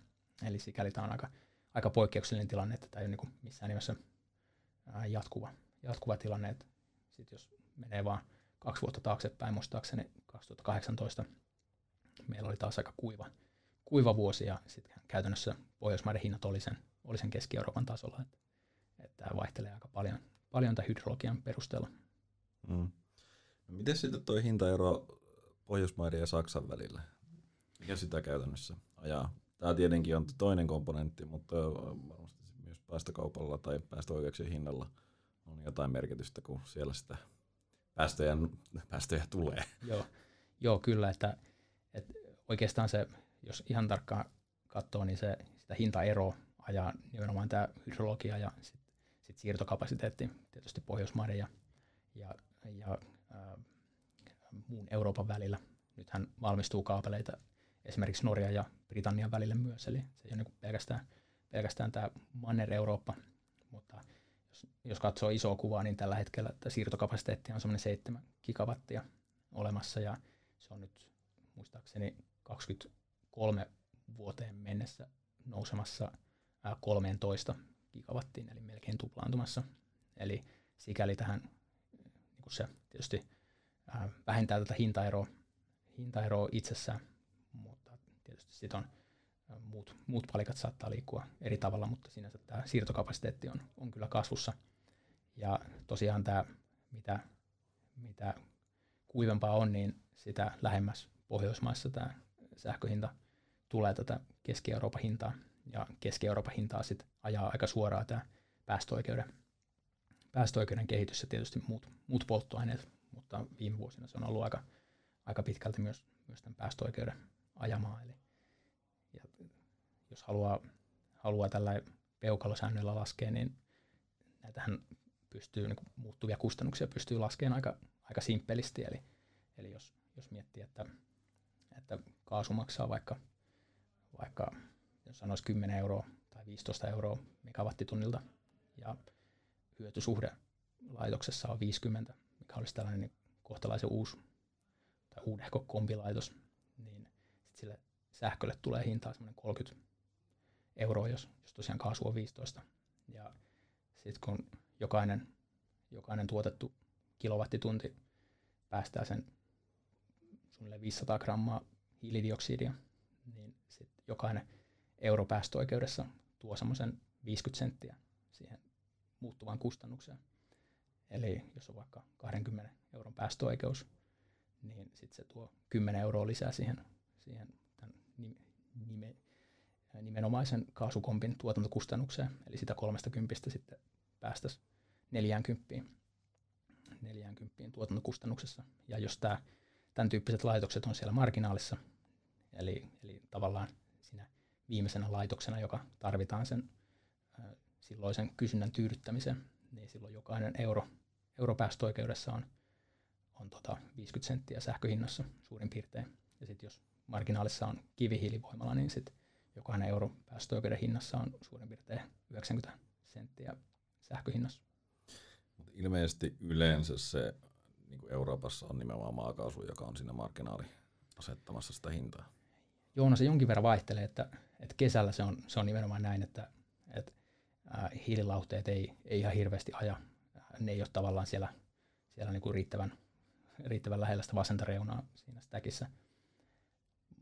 Mutta sitten kun mennään, mennään tota talveen, niin siinä on sellainen dynamiikka, että, että kaasulla, kaasun niin forward-käyrällä, eli, eli siinä käyrällä, kun katsotaan niin markkinaodotuksia tulevaisuuteen, hintaodotuksia, niin kaasu on aika paljon kalliimpaa talvella kuin kesällä. Mm. Ja sitten taas se tekee sen, että talvella, talvella kaasukompit on vähän kalliimpia ajaa verrattuna taas ää, hiililauhteeseen. jolla, kun taas hiilessä ei ole tosiaan tällaista, tällaista vaihtelua kesä- ja talven välillä, joten se vähän vaihtelee, että kesällä, kesällä se on tosiaan monesti kaasu, kaasu siellä marginaalissa, mutta talvella se voi, voi monessa tapauksessa olla myös kivihiili. Ja sittenhän muutama, muutama tota viikko tai kuukausi jopa ollaan nähty myös tilanteesta, että, että ligniitti on ollut marginaalissa. Ja sehän tarkoittaa sitä, että, että käytännössä se siihen sähköhintaan tulee sellainen kerroin sit, koska päästöoikeudesta, eli, eli sulla on niin euro päästöoikeudessa onkin sitten yhtäkkiä euro 30 senttiä sähköhinnassa. Et ne, ne tosiaan ne tilanteet vähän vaihtelee, mutta tämä on niin se iso, iso kuva ja tässä Keski-Euroopan hinnanmuodostuksessa, jolla on kyllä iso merkitys myös Suomeen. Mm. No noita piikkejä tietenkin nähdään joskus kylminä päivinä Joo. Suomenkin markkinoilla. Mutta onko toi sähköhinnan heilunta yleisesti kasvussa? Tähän, nythän tosiaan noin uusiutuvien tulomarkkinoille varmasti muuttaa sitä dynamiikkaa jossain määrin. Sitten lisäksi on päästöoikeudet ja nämä muuten tämä dynamiikka elää, niin vaikuttaisi ainakin, että markkinat on aika hermostuneita näinä päivinä. Joo, eli se on, se on just näin, että, että se, jos katsoo niin kaupankäyntiä, että, että mihin vaikka sähkömarkkinoilla on laitettu koko ajan enemmän ja enemmän resursseja, niin kyllä se on enemmän ja enemmän se, se aivan lyhyen aikavälin kaupankäynti. Et puhutaan niin spot-markkinasta, joka on, on, on tuotteet seuraavan päivän toimitukselle. Ja se on, se on vieläkin se isoin, isoin markkina tässä, tässä tota, katsantokannassa.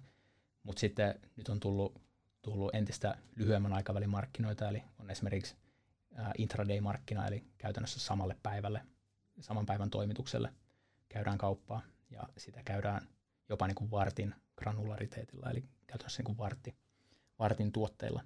Ja se on se kehitys, mitä oikeastaan tämä uusiutuvien integroiminen tähän järjestelmään vaatii. Eli varsinkin tuulen, mutta myös auringon, auringon se tuotanto heilahtelee niin paljon, että jos, jos siellä olisi tosi, tosi niin kuin, ää, pitkäaikaisia nämä tuotteet, eli, eli jos treidattaisiin vaikka pelkästään päiviä, niin sitten siihen tulisi aivan valtava, valtava mahdollisuus niin tasevirheille sen, sen yhden päivän aikana. Eli, eli se riskien hallinta muodostuisi tosi vaikeaksi, mutta mut tavallaan se trendi on tosiaan siihen, siihen suuntaan, että sähkön osalta treidataan tätä tosi lyhyttä, lyhyttä aikaväliä. Ja sitten se likviditeetti siellä kauempana, kauempana tulevaisuudessa myöhemmälle toimitukselle, niin se on pitkälti siellä raaka-aineissa. Eli, eli just tämä, mitä kuvasin aikaisemmin, tämä polttoaineiden ää, suuri merkitys sähköhintaan, niin se tietysti johtaa sit siihen, että, että jos sulla on tosi heikko likviditeetti vaikka, vaikka vuoden tai kahden vuoden tai kolmen vuoden päähän sähkömarkkinoilla, niin sä voit vähän niin kuin hallita tätä ongelmaa sillä, että, että sä teet sun suojauksen ää, käyttäen näitä, näitä niin kuin raaka-aineita, eli, eli esimerkiksi maakaasua ja, ja päästöoikeuksia tai hiiltä ja päästöoikeuksia. Eli, eli tavallaan se, se ää, tätä niin kuin hallitaan tällä tavalla, että, että se uusiutuvien tulo, tulon tuoma heilahtelu, niin se, se hoidetaan tällä, tällä niin markkinoiden näkökulmasta eri, eri tuotteilla. Mutta tosiaan sit niin järjestelmän näkökulmasta, että mitä tämä kasvava tuulikapasiteetti ja aurinkokapasiteetti tekee, niin siinä on se niin kuin mielenkiintoinen ää, piirre, että, että kun tulee kun Euroopan tasolla lisää näitä, näitä tuotantomuotoja, niin se, se minimimäärä, mitä ne tuottaa, niin se ei juurikaan nouse. Eli jos katsotaan ihan, ihan niin keskimääräistä tuotantotehoa, niin se niin vuoden sisällä vaikka, niin ne minimit pysyy suurin piirtein vuoden sisällä niin kuin samana, mutta sitten se heilahtelu vaan, eli se etäisyys sen minimin ja maksimin välillä kasvaa. Mm. Ja tämä on se, ja tietysti keskiarvo kasvaa myös. Ja tämä on se niin kuin mielenkiintoinen puoli sit, sit niin kuin muun, näkö, muun järjestelmän näkökulmasta. Eli miten tämä kasvava heilahtelu hoidetaan. Ja, ja sitten tavallaan se Euroopan tasolla, miten se hoidetaan. Pohjoismaissa meillä on tietysti vesivoima, joka tekee paljon tästä ja myös, myös niin kaukolämpö on tärkeä osa tässä lämmityksessä ja niin päin pois, mutta Keski-Euroopassahan suurin piirtein 50 prosenttia asuntojen lämmityksestä perustuu ihan suoraan kaasun käyttöön. Ja, ja suurin piirtein 40 prosenttia kaasun kulutuksesta menee asuntojen lämmitykseen. Ja, ja tosiaan sähkön tuotannosta kaasu on, on se suurin piirtein 20 prosenttia myös ja jonkin verran kasvussa. Eli, eli tämä heilahtelu, mitä syntyy, niin tuotetaan niin kuin enemmän ja enemmän kaasun avulla ja, ja se heilahtelu ei niin kuin jää vaan sinne sähkömarkkinoille, vaan se heilahtelu ja joustavuustarve myös sit menee enemmän ja enemmän tänne myö, myös niin kaasumarkkinoiden puolelle. Eli mitä on nähty, nähty ihan tässä viime vuosina on se, että, että myös kaasumarkkinoilla tämä joustavuusvaade on kasvanut. Eli, eli kaasuvarastoja käytetään enemmän. Ja ää, kaasuhinnassa se talve ja kesän välinen erotus on kasvanut. Ja, ja nämä on kaikki sellaisia trendejä tavallaan mun mielestä, jotka kuuluu tähän, tähän tavallaan energiamurrokseen, koska mulle energiamurros on, on nimenomaan niin paino sillä energia, eikä, eikä niin sähkömurros. Ei vaan, ei vaan niin trendi, joka koskee sähkömarkkinoita ja sitten se loppuu siihen, vaan tavallaan se iso kuva on se, että, että koko järjestelmä niin pikkuhiljaa muuttuu tähän, tähän, tähän tilaan, jossa on, on enemmän uusiutuvia, on enemmän sitä volatiliteettia ja sitten muu järjestelmä niin jollain tavalla mukautuu siihen. Mm, ja kaasu on se tasapainottava elementti siellä. Joo. No, mutta aiheuttaako, tai miten, jos menee kuitenkin tyylisesti sinne sähkömarkkinaan mm. takaisin, mehän nähdään nyt Euroopassa silloin tällöin negatiivisia sähköhintoja. Miten, miten se meidän järjestelmä siihen sopeutuu? Vai riittyykö se nimenomaan siihen, että siellä ei ole riittävästi niitä joustoja? Joo, eli, eli viimeisen viiden vuoden aikana esimerkiksi Saksassa niin tällaisten negatiivisesti hinnoiteltujen tuntien määrä on koko ajan kasvanut. Ja nyt taitaa olla, tietysti tämä korona tekee jonkin verran, jonkin verran vääristymää tähän, tähän lukuun, mutta joka tapauksessa tänä vuonna taitaa olla jälleen ennätys. Ja nämä negatiiviset sähköhinnat on tavallaan oire siitä, että, ja myös jossain määrin indikaatio siitä, että, että se mitä tämä energiamurros on ehkä pahimmillaan ollut, on, on se, että meillä on otettu tämä olemassa oleva järjestelmä ja sitten kasattu siihen päälle valtavasti tarjontaa, jota se muu järjestelmä ei ole täysin pystynyt ottamaan vastaan. Ja tosiaan negatiivisia hintoja syntyy, syntyy siitä, että, että on, on paljon, paljon tietysti ja aurinkovoimaa, jota tuotetaan samana päivänä. Kysyntä on heikko, eli on esimerkiksi ää, tosi lämmin, lämmin sää ja sitten samalla on jonkin verran sellaista tuotantoa, joka ei pysty joustamaan, eli on niin sanottua mastran tuotantoa. Ja tietysti nämä, tässä on niin monia asioita, mitä, mitkä paranee ja mitkä voi, mitkä helpottaa, mutta kyllä tämä niin iso trendi on siihen suuntaan, että näitä tulee lisää, ellei sit muu järjestelmä muokkaannut aika radikaalisti. Ja, ja myös tämä, kyllähän se näkyy myös hintavolatiliteetissa, eli, eli Saksassa spot-hintojen, spot-hintojen historiallinen volatiliteetti on noussut, noussut tosi paljon ja, ja näyttää jatkavan, jatkavan nousuaan, eli, eli tässä on niin kuin, on paljon kovenevia vaatimuksia tälle muulle järjestelmälle. Ja sitten tietysti toinen vaatimus on tämä, tämä niin perusvoiman poistuminen. No, kivihiilen osalta ja ligniitin osalta se on, se on aika paljon myös markkinoiden ajamaa, mutta tietysti Saksan osalta tämä ydinvoiman poistuminen, niin se on kyllä aika iso haaste myös, koska tietysti voi sanoa, että ydinvoima ei ole kovin joustavaa ja niin päin pois, mutta toisaalta ydinvoima tuottaa kyllä tosi luotettavasti ja tasaisesti sitä sähköä. Ja sitten voi ajatella, että, että jos ei ydinvoimaa samaan aikaan poistuisi, niin sit tavallaan tämä järjestelmä olisi vähän, vähän niin kuin vähemmän volatiili. Mutta se nyt on tietysti päätetty ja, ja aika lailla sinetöity, että tuossa 22 lopussa nämä loput ydinvoimat poistuu 8 gigawattia pakko vielä mennä tuohon niinku uusiutuviin ja, ja sitten niinku tämmöiseen paikallisiin tuottajiin. Eli mulla on mökin katolla aurinkopaneelia, jollain on takapihalla tuulivoimalla. niin, niin tota, käytännössä siis sitähän syötetään verkkoon myös. Siinä on uusi haaste, jos sulla on omalla tavalla hajautettu tuotanto siihen sille verkolle. Ja. Onko tälle löydetty järkeviä ratkaisuja vai, vai tota, pystytäänkö tätä merkittävässä mittakaavassa tekemään? No sehän on tosi suosittua ja, ja se on myös Yhdysvalloissa, josta monet näistä trendeistä tulee, niin se on, se on tosi suosittua. Et, ja jossain määrin ehkä, ehkä tällainen niin kuin jopa alkukantainen tarve ihmisellä tai, tai tällainen niin kuin halu olla omavarainen ja, ja tällä tavalla. Mä katsoin vähän aikaista semmoisen dokumentinkin ihmisistä, jotka oli, oli täysin sähköomavaraisia ja sitten käytännössä oli rakentanut valtavat määrät tai ostanut valtavat määrät akkuja ja, ja niin päin pois. Mutta siinä yksi, yksi näistä haastateltavista sanoo aika hyvin, että, että, että sitä naurattaa aina, kun ihmiset sanoo, että, että, että mä saan ilmaiseksi sähköä, koska hänen näkökulmastaan se oli, se oli pikemminkin niin, että hän oli maksanut jo valtavasti etukäteen sähköstä. Että tavallaan se, kyllä se jokunen, jokunen aina maksaa. Ja ehkä tämän, tämän oman tuotannon kannalta se mielenkiintoisin kysymys jatkossa on se, että, että miten nämä siirtoyhteydet ja siirtoverkot, niin millä periaatteella ää, niitä, niitä rahoitetaan.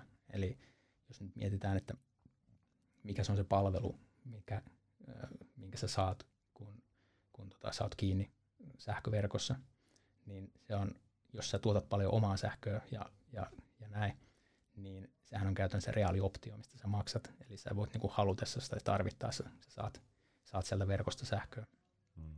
Mutta tällä hetkellä tietysti se, se hinnoittelumalli ei ole, ei ole suurilta osin vielä niin, vaan se, on, se perustuu niin kuin energiaan, siirtyy energiaan. Mutta joka tapauksessa sen siirtoverkon omat kustannukset on hyvin kiinteitä. Eli omat kustannukset on suurin piirtein samat, huolimatta siitä, että kuinka paljon energiaa oikeasti siirretään. Niin todellisuudessa siitä, että jos, jos miettii, että tämä yleistyy tosi paljon ja niin kuin on monissa kolkissa maailmaa yleistynyt, niin, niin kyllä siinä on sit oikeastaan kaksi vaihtoehtoa, että miten tämä järjestelmä pysyy kasassa. Toinen on se, että, että nämä käyttäjät alkaa maksamaan oikeasti tästä reaalioptiosta eikä enää sitä energiasta. Ja sitten se tarkoittaa sitä, että se kiinteä elementti siinä siirtohinnassa on, on niin kuin isompi ja voi olla jopa 100 prosenttia. Eli, eli se, että sulla on tietyn tehon tehon liitäntä, niin se, se sitten sit niinku laskutetaan sillä perusteella, eikä sen perusteella, että kuinka paljon energiaa on mennyt läpi. Ja, ja sitten toinen vaihtoehto on se, että tämä kustannus sosiaalisoidaan, joka on tietysti hyvin suosittua. Mikä sen mukavampaa? Näin on. Okei, okay, no mutta siis ette näe, tämä muuttaisi niin kuin esimerkiksi Fortumin näkökulmasta energiamarkkinaa tai sähkömarkkinaa? No se voi muuttaa kyllä markkinaa niin kuin pitkällä aikavälillä, mutta mä luulen, että se ei muuta tätä, tätä oikeastaan tätä tarinaa, jossa tämä joustavuustarve kasvaa. Eli, eli nämä, nämä niin sanottu mittarin takainen tuotanto, niin se aika vähän kuitenkin tuo sellaista aitoa joustoa siihen, siihen markkinaan sillä, sillä niin tukkumarkkinatasolla. Eli jos katsotaan vaikka, mitä akut tekee tällä hetkellä sähkömarkkinoilla, niin kuin isot akut, niin ne tekee tällaista hyvin hyvin niin kuin lyhyen aikavälin joustoa, ne tekee sen todella hyvin, ne tekee sen itse asiassa paljon paremmin kuin vaikka, vaikka vesivoima tai, tai ää, kaasuvoimalat, mutta se määrä, mitä energiaa sinne saa, niin se on kuitenkin aika paljon pienempi. Eli se ei ole välttämättä niin kuin, niin kuin varsinaisesti kilpailu, kilpaileva tälle, tällä niin tukkumarkkinan joustavuudelle. Ja sehän on nähty myös, myös kun on olemassa jonkin verran Euroopan maissa tällaisia kapasiteettimarkkinoita, eli käytännössä sellaisia markkinoita, joita valtio on pistänyt kasaan, jossa sähkön tuotantolaitokset ei kilpaile energiallaan, vaan sillä kapasiteetilla, mitä ne pystyy tarjoamaan. Eli esimerkiksi Britanniassa taitaa olla isoin, isoin tällainen kapasiteettimarkkina. Niin kyllä niissä se ylivoimaisesti suurin ää, toimija, joka, tai suurin, suurin tota, ää, voimalatyyppi, joka siellä, siellä menestyy, niin on, on nimenomaan Ähm, kaasuvoimalat, jonkin verran hiiltä siellä seassa, mutta, mutta tavallaan se kaasu on se, jolla, jolla se suurin osa joustossa tuotaan, tai tuotetaan. Ja sitten akut ja esimerkiksi kysyntäjousto pärjää niin jonkin verran, mutta on huomattu, että esimerkiksi akun tuottama niin luotettavuus, niin se, se on enemmän sitä niin kuin 30 minuutin luokkaa. Ja sitä, sitä rankastaan aika paljon siellä markkinalla, koska regulaattori ei ole yleensä hirveän hirveän innostunut siitä, että, että joku pidaaja pystyy niinku, tai joutuu antamaan tällaisia ehtoja, että, että mä pystyn niinku olemaan 30 minuuttia markkinalla, ja sitten muut pidaajat pystyy olemaan niinku viikkoja pystyy tuottamaan sen, sen pidaamansa tehon. Eli, eli tavallaan näitä, näitä ollaan sitten ähm, asetettu vähän eri, eri järjestykseen tällä perusteella ja, ja se, se mun mielestä kuvaa aika hyvin tätä niin akkujen ja, ja esimerkiksi kaasun erilaista roolia. Ollaan kyllä aika syvällä jo näissä markkinadynamiikassa. Tota, tiiviisti loppuun tähän markkinaosuuteen, niin miten, mikä on se suuri asia, mikä tuossa verkkojen puolella voidaan odottaa? Tuleeko tästä aidosti yhtenäinen? Riittääkö kapasiteetti jossain vaiheessa siihen, että Euroopan ja Pohjoismaiden hinnat niin kuin kokonaisuudessaan niin olisi ainakin lähellä toisiaan? Joo, kyllähän se, ne tarpeet, mitä esimerkiksi EU-komission näissä uusissa vaikutusarvioissa on, kun on tehty vaikutusarvio siitä, että mitä tämä vaikka 2030 miinus 55 prosenttia päästötavoite tarkoittaa ja sitten sit tota ilmastoneutraalius 2050 mennessä, niin kyllähän ne investointitarpeet on ihan valtavat. Et mä muistelen, että et, ö, pelkästään sähköverkkoihin pitäisi investoida niin kuin 50 miljardia vuodessa suurin piirtein keskimäärin, ja se historiassa on ollut aika paljon pienempi kuin tämä. Eli, eli kyllä se, se tarve on ihan, ihan selkeä. Mä luulen, että, että se, se tahti saattaa, saattaa niin kuin ainakin keskipitkällä ja lyhyellä aikavälillä tuottaa kyllä pettymyksen, että tällä hetkellä ollaan vielä sellaisessa tilanteessa, että, että nämä monet verkkoyhtiöt, eli sanotaan TSOX, niin ne suunnittelee aika paljon niin kuin kansallisista lähtökohdista sitä toimintaansa, eikä niin kuin eurooppalaisesta näkö, näkökulmasta. Et se, se, se on aika tahmeeta, tahmeeta vielä, mutta kyllä se suunta on toisaalta selvää, että, että koko ajan niin kuin, tietysti tähtäimessä on se mahdollisimman suuri kokonaishyöty niin kuin koko, koko mantereelle ja, ja on aika helppo tehdä argumentti, että mitä enemmän meillä on siirtoyhteyksiä tai ei nyt loputtomiin asti, mutta ainakin enemmän mitä meillä on tällä hetkellä, niin se hyödyttää kyllä aika hyvin kaikkia. Eli se, että sähköä tuotetaan siellä, missä se on kaikista tehokkainta ja, ja taloudellisinta tuottaa, niin se alentaa sitten kaikkien kustannuksia. Et se, se on ilman muuta menossa oikeaan suuntaan, mutta en niinku, ihan hirveän, hirveätä hokistikkiä piirtäisi niinku tämän, tämän suhteen, suhteen tässä lähivuosina. Ja minusta tuntuu, että tuosta on puhuttu niin pitkään, kun minä olen alaa opiskellut, että mutta ei, ei, siis eteenpäin on menty, mutta ei nyt ihan hirveätä vauhtia ole pidetty. Just näin. Tota, mennään seuraavaksi, no ehkä todetaan ensin, että tässä tietenkin kaiken tämän murroksen taustalla on loppujen lopuksi ilmastonmuutos. Joo. Me ei lähdetä käsittelemään tässä ilmastonmuutosta. Meillä on tämä body näköjään venyy joka tapauksessa ihan äärimmäisen pitkäksi. Mutta mennään tota ilmastopolitiikkaan ja erityisesti Euroopan Green Dealiin, josta nyt tällä hetkellä, no siellähän jotkut maat vähän vänkyröinyt tällä hetkellä vastaan, mutta, mutta tota, joka tapauksessa tämä on yksi erittäin suuri asia tässä murroksessa oletettavasti, niin mihin tässä nyt on sitouduttu tai sitoutumassa, miten tämä koko ää,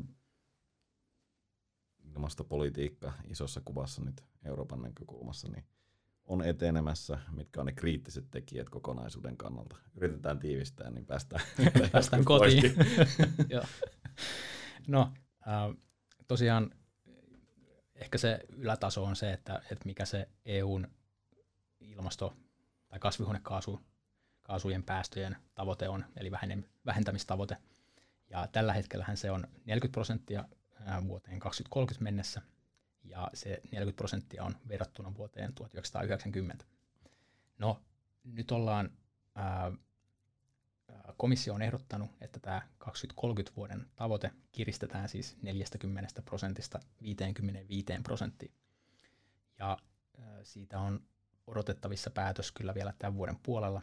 Eli jos en nyt ihan väärin muista, niin joulukuun puolivälissä, olikohan 11-12 päivä, on Euroopan neuvosto, jossa jäsenmaiden päämiehet ja naiset sitten on, on tota, ää, asettava tämän, tämän niin kuin, ää, todeksi.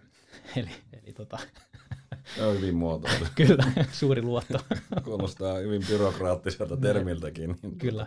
Eli, eli tota, tosiaan vuoden loppuun mennessä ää, on tota, tämä uusi tavoite asetetaan ja tämä oikeastaan pitää tehdä vuoden loppuun mennessä siitäkin syystä, että, että pari sopimuksen kuuluu tällainen, tällainen tavoitteiden jatkuva kiristäminen ja siihen on deadline kanssa, kanssa nyt vuoden lopussa.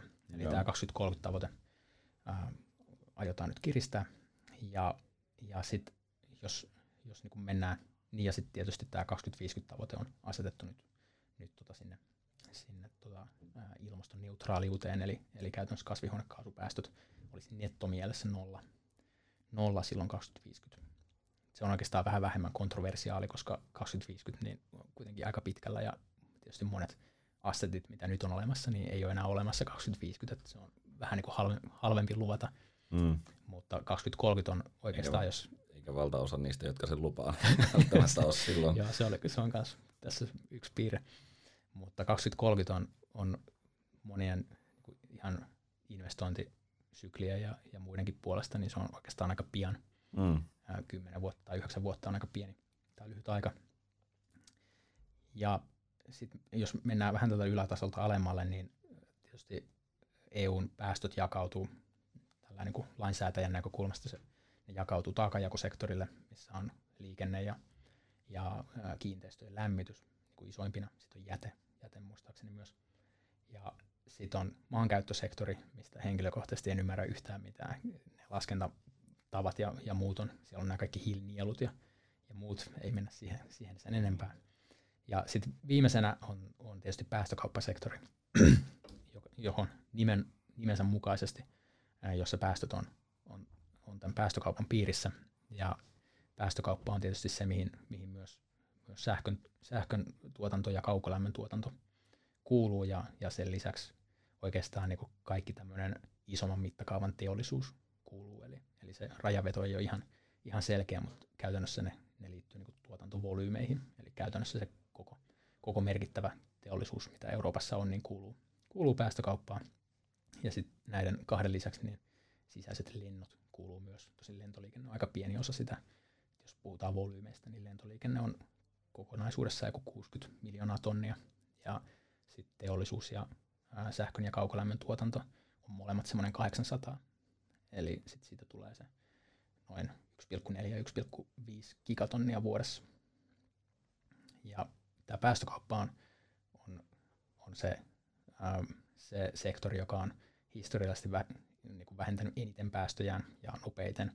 Ja, ja tietysti myös tulevaisuuden kannalta se, jossa todennäköisesti on vähän helpompi vähentää päästöjä kuin, kuin taakajakosektorilla.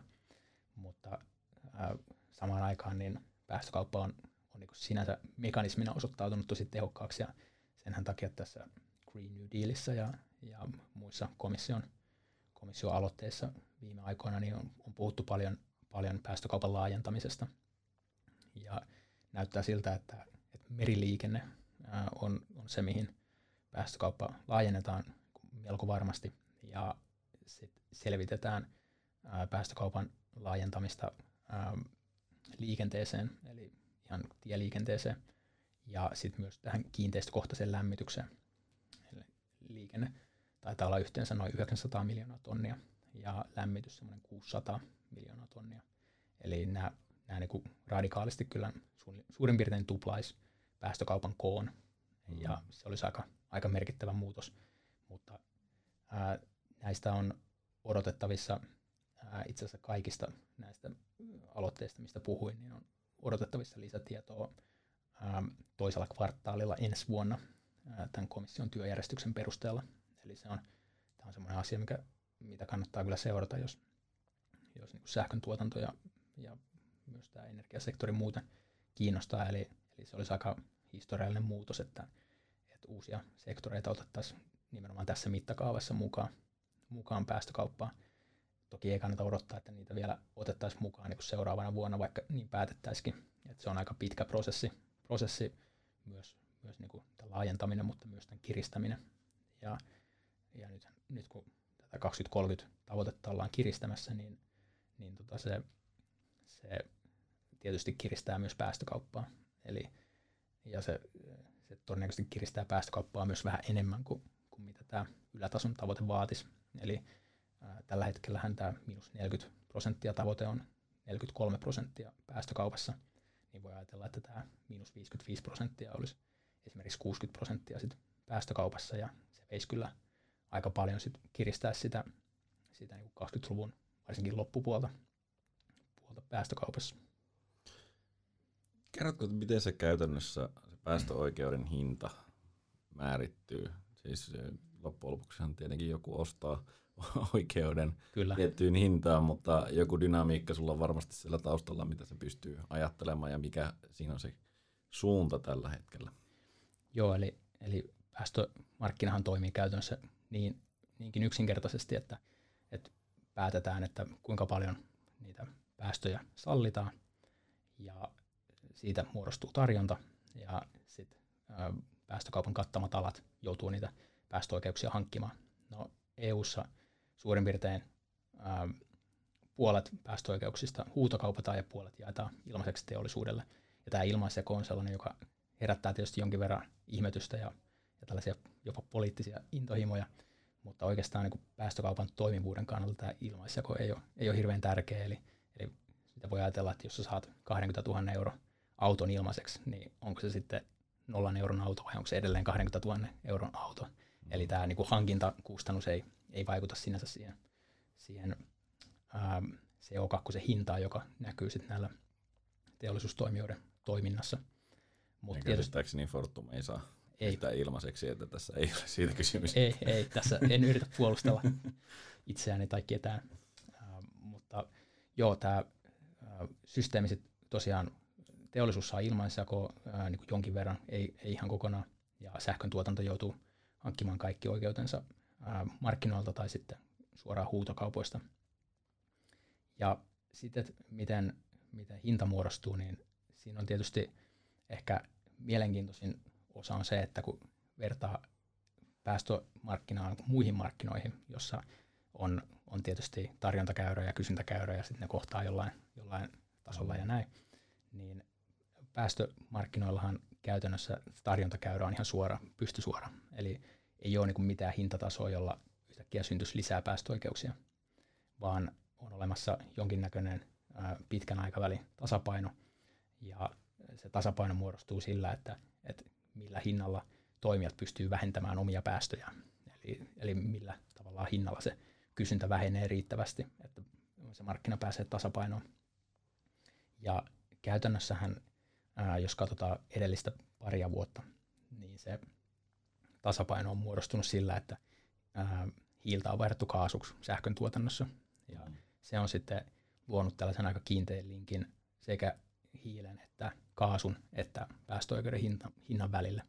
Ja kyllä se ää, niin suurin korrelaatio ja tämmöiset niin kuin, ää, selkeimmät indikaattorit on, on ollut ää, se, että, että mikä on niin sen kaasu- ja hiilen välinen hintasuhde. Et se on aika paljon merkit, sit ohjannut sitä, että mi, mihin se päästöoikeuden hinta asettuu, koska se päästöoikeus ei voi, ei voi niinku synnyttää lisää tarjontaa, joten sen on pakko tasapainottua sieltä kysynnän puolelta. Mm. Ja, ja sitten taas muut, äh, muut nämä raaka-aineet pystyy houkuttelemaan lisää tarjontaa markkinoille, jos se markkina on tiukka. Eli, eli tämä on niinku se iso, iso dynamiikka. Ja, ja sitten tietysti mitä tiukemmaksi tämä päästömarkkina äh, menee, eli se nyt on aika, aika ei niin kontroversiaalia sanoa, että kyllähän tämä tiukkenee koko ajan ja nämä uudet tavoitteet tiukentaa tätä vielä aika paljon lisää. Niin, Tämä tarkoittaa siis samalla päästöoikeuksien hinnan nousua. No, näin, epäsuorasti ainakin. No, näin epä, epäsuorasti ainakin, eli, eli sit tavallaan se päästömarkkina joutuu etsimään koko ajan lisää ja lisää tapoja niin, jos vähentää ei löydetä, päästöjä. Jos ei löydetä halvempia tapoja jostain kumman syystä nyt sitten tulevaisuudessa, niin se tarkoittaa korkeampia Kyllä. vaihtoehtoiskustannuksia. Kyllä, ja sitten erityisen mielenkiintoista jos on se, että jos, jos miettii näitä sektoreita, johon ollaan laajentamassa päästökauppaa, esimerkiksi liikennettä ja, ja lämmitystä, niin nämä sektorithan on tottunut maksamaan aika korkeita CO2-kustannuksia. Eli mä en tiedä, onko tämä, onko tämä niin kuin aivan tieteellisesti todistettua, mutta, mutta on, on ymmärtänyt, että esimerkiksi ää, Euroopassa liikennepolttoaineissa on tyypillisesti monta sataa euroa CO2-kustannusta, jos, jos niin kuin, katsoo sitä, sitä pakollisten maksujen CO2-vaikutusta.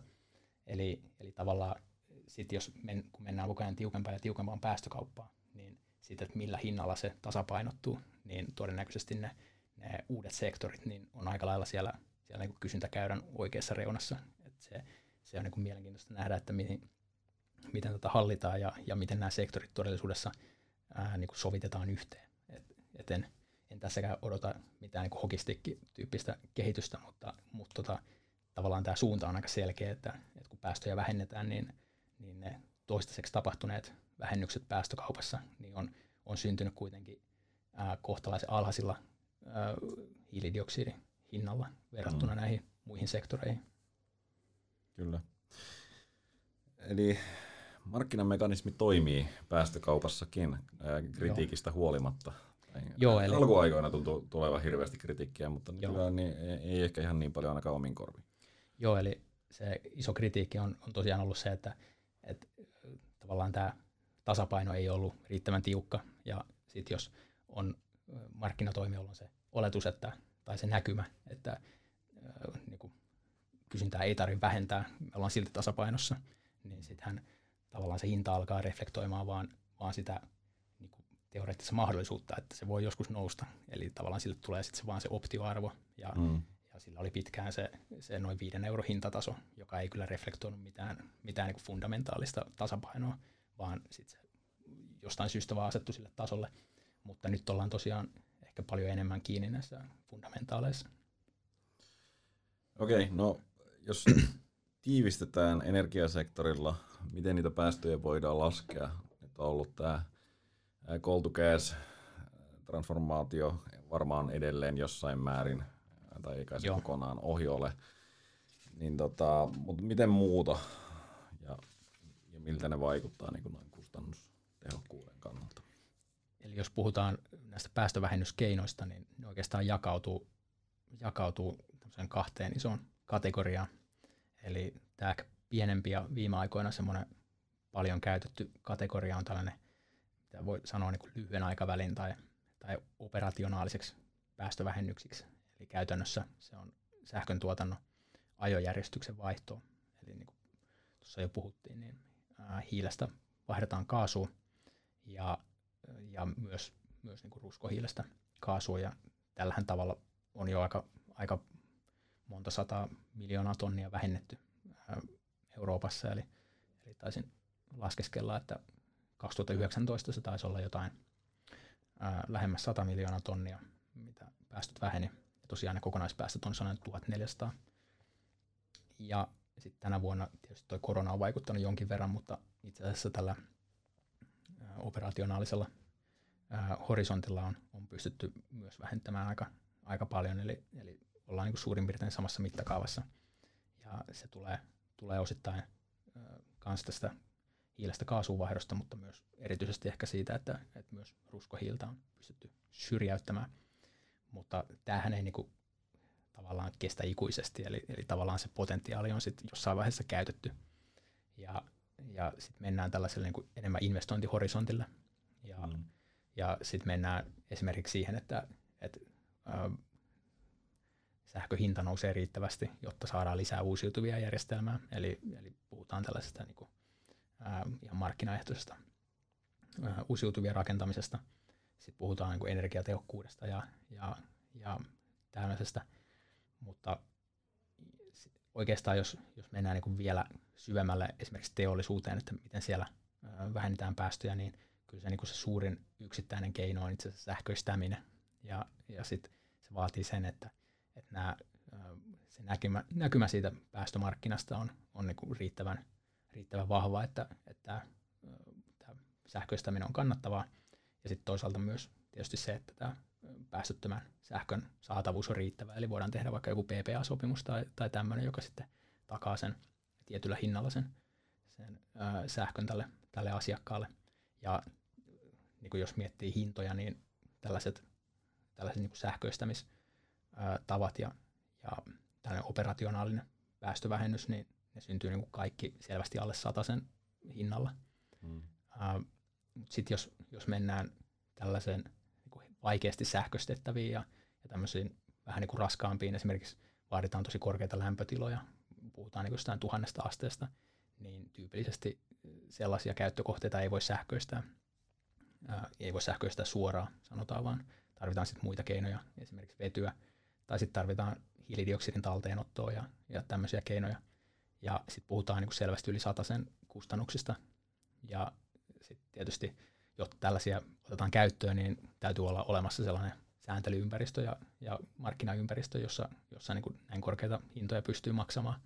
Ja tietysti se tuskin niin kuin tapahtuu, eikä mikään itse asiassa tässä Euroopan energiamarkkinoilla, niin tapahdu niin kuin vaan yhdestä syystä. Eli siellä on niin kuin sekä, sekä tätä päästöoikeuden vaikutusta, mutta niin kuin kansalliset lait ja, ja muu mm. regulaatio vaikuttaa aina. Mutta kyllähän se suunta on niin kuin selkeä, että, että tarvitaan, tarvitaan näitä syvempiä vähennyskeinoja, niin kuin korkeampien kustannusten vähennyskeinoja ja, ja toisaalta myös se, että, että kyllä se niin päästömarkkina on osoittautunut tosi tehokkaaksi päästövähennyskeinoksi ja kyllä se myös näissä komission, komission ulostuloissa, jotka tätä järjestelmää lopulta hallinnoi, niin kyllä se näkyy, näkyy selkeästi, että se haluaa niin kuin pitää se päästömarkkina siinä keskiössä. Jos nyt oletetaan, että se päästökauppa laajenee ja siihen tulee energiasektorin mukaan liikenne ja hmm. asuminen, niin miten nämä päästöt käytännössä jakautuu näiden, näiden välillä? Mikä on niin prosenttiosuudet? Joo, eli jos ajatellaan, että, että esimerkiksi liikenne otetaan päästökauppaan sisälle, niin se, se itsessään toisi semmoisen 900 miljoonaa tonnia lisäkysyntää tähän markkinalle. Ja nyt tällä hetkellä tosiaan päästömarkkina on se suurin piirtein 1400. Eli kyllä se niin kasvattaisi, kasvattaisi tätä, tätä pottia enemmän kuin, enemmän kuin puolella. Ja sitten lämmitys on, on semmoinen 600 miljoonaa tonnia lisää, eli, eli kokonaisuutena tämä, tämä järjestelmä vähän ylituplaantuisi kokonaisuutena. Ja sittenhän tässä olisi jo, olisi jo niin Euroopan päästöistä ehkä tämmöinen 80 prosenttia, yli 80 prosenttia mukana. Ja sitten tavallaan tulta siihen tilanteeseen, että eri sektorit kilpailis keskenään ja ne päästövähennyskeinot eri sektorilla kilpailis keskenään. Ja oikeastaan kaikki, kaikki data ja tutkimus, mitkä, mitkä niin kuin vertailee eri päästövähennysten kustannuksia, niin kyllä se johtopäätös käytännössä kaikissa on, on se, että sähköistäminen on niin kuin se ylivoimaisesti kilpailukykyisin tapa vähentää tosi paljon päästöjä. Ja se, miten me ollaan katsottu tätä asiaa, on, on tietysti se, että, että se on hyvin todennäköistä, että, että päästövähennykset ja ilmastopolitiikka johtaa niin kuin energiasektorin sähköistymiseen. Eli, eli jos tällä hetkellä katsotaan energian loppukäyttöä, niin, niin sähkö on, on suurin piirtein viidennes, eli 20 prosenttia. Ja semmoinen päästötön energiajärjestelmä niin voisi sisältää semmoinen 50, vähän ylikin prosenttia koko energian käytöstä. Eli me ollaan tavallaan niin tässä kasvavassa osassa tätä energiasektoria, mutta toisaalta ei se, ei se ikinä pääse 100 prosenttiin eikä, eikä niin kaikkia kohteita pysty sähköstämään. Ja sitten ollaankin siinä tilanteessa, että täytyy saada, saada näitä, näitä muita polttoaineita, esimerkiksi vetyä mukaan. No, mutta otetaan sähköistymisestä yksinkertainen ja mielenkiintoinen esimerkki, eli auto. Nyt on käytännössä niin kuin Tesla on sähköautojen no, johtotähti ja, ja tota, erittäin kuuma sijoituskeissi tietenkin samalla. Miten, toi, miten sähköautoihin pitäisi oikeastaan suhtautua tässä kokonaisuudessa, koska toihan niin kuin ei ole ihan puhdasta sitten se akkuteknologia kuitenkaan, ja, ja tota, jos mietitään sitä tehokkuutta, mikä sillä saavutetaan tällä hetkellä, niin, niin mikä sen kokonaisvaikutus oikeastaan on?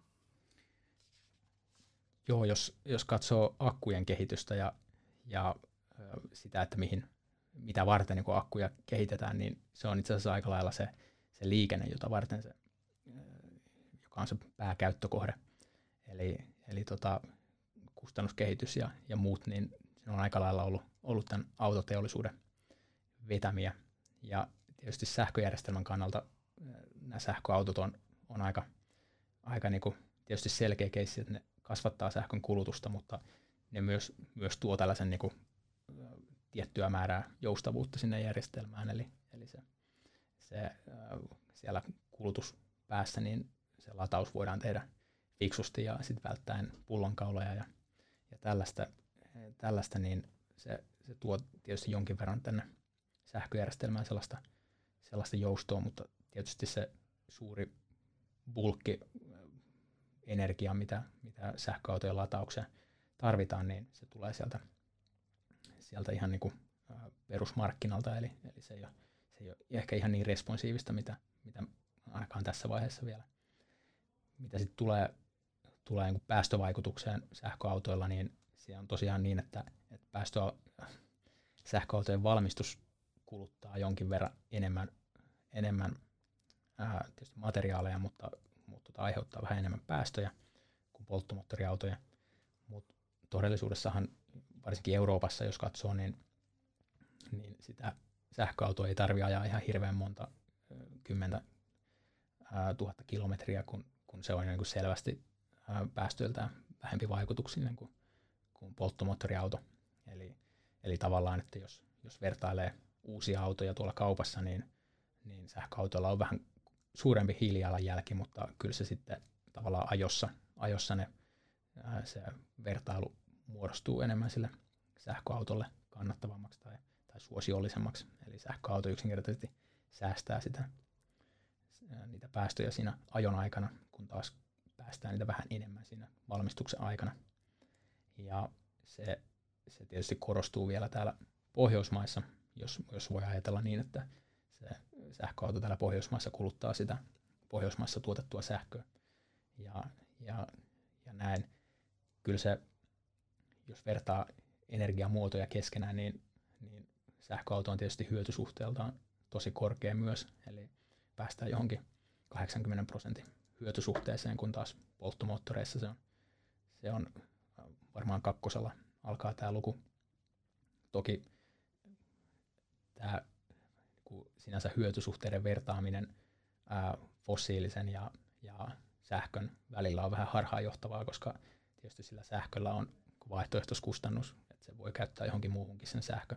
Mutta sitten jos sä poraat öljyä tuolla vaikka Yhdysvalloissa, niin se terawattitunti, joka tulee sieltä maan kuoresta, niin sillä ei ihan hirveästi ole mitään muuta käyttökohdetta kuin se, että, että se käytetään jossain. Ja ää, käytännössä kaikissa ää, öljyn käyttökohteissa, niin se kuitenkin se energiahyötysuhde on aika alhainen. Eli, eli se vertailu ei ole ehkä ihan niin, niin ää, ää, avaava tällä tavalla, kun verrataan fossiilista ja, ja sähköä.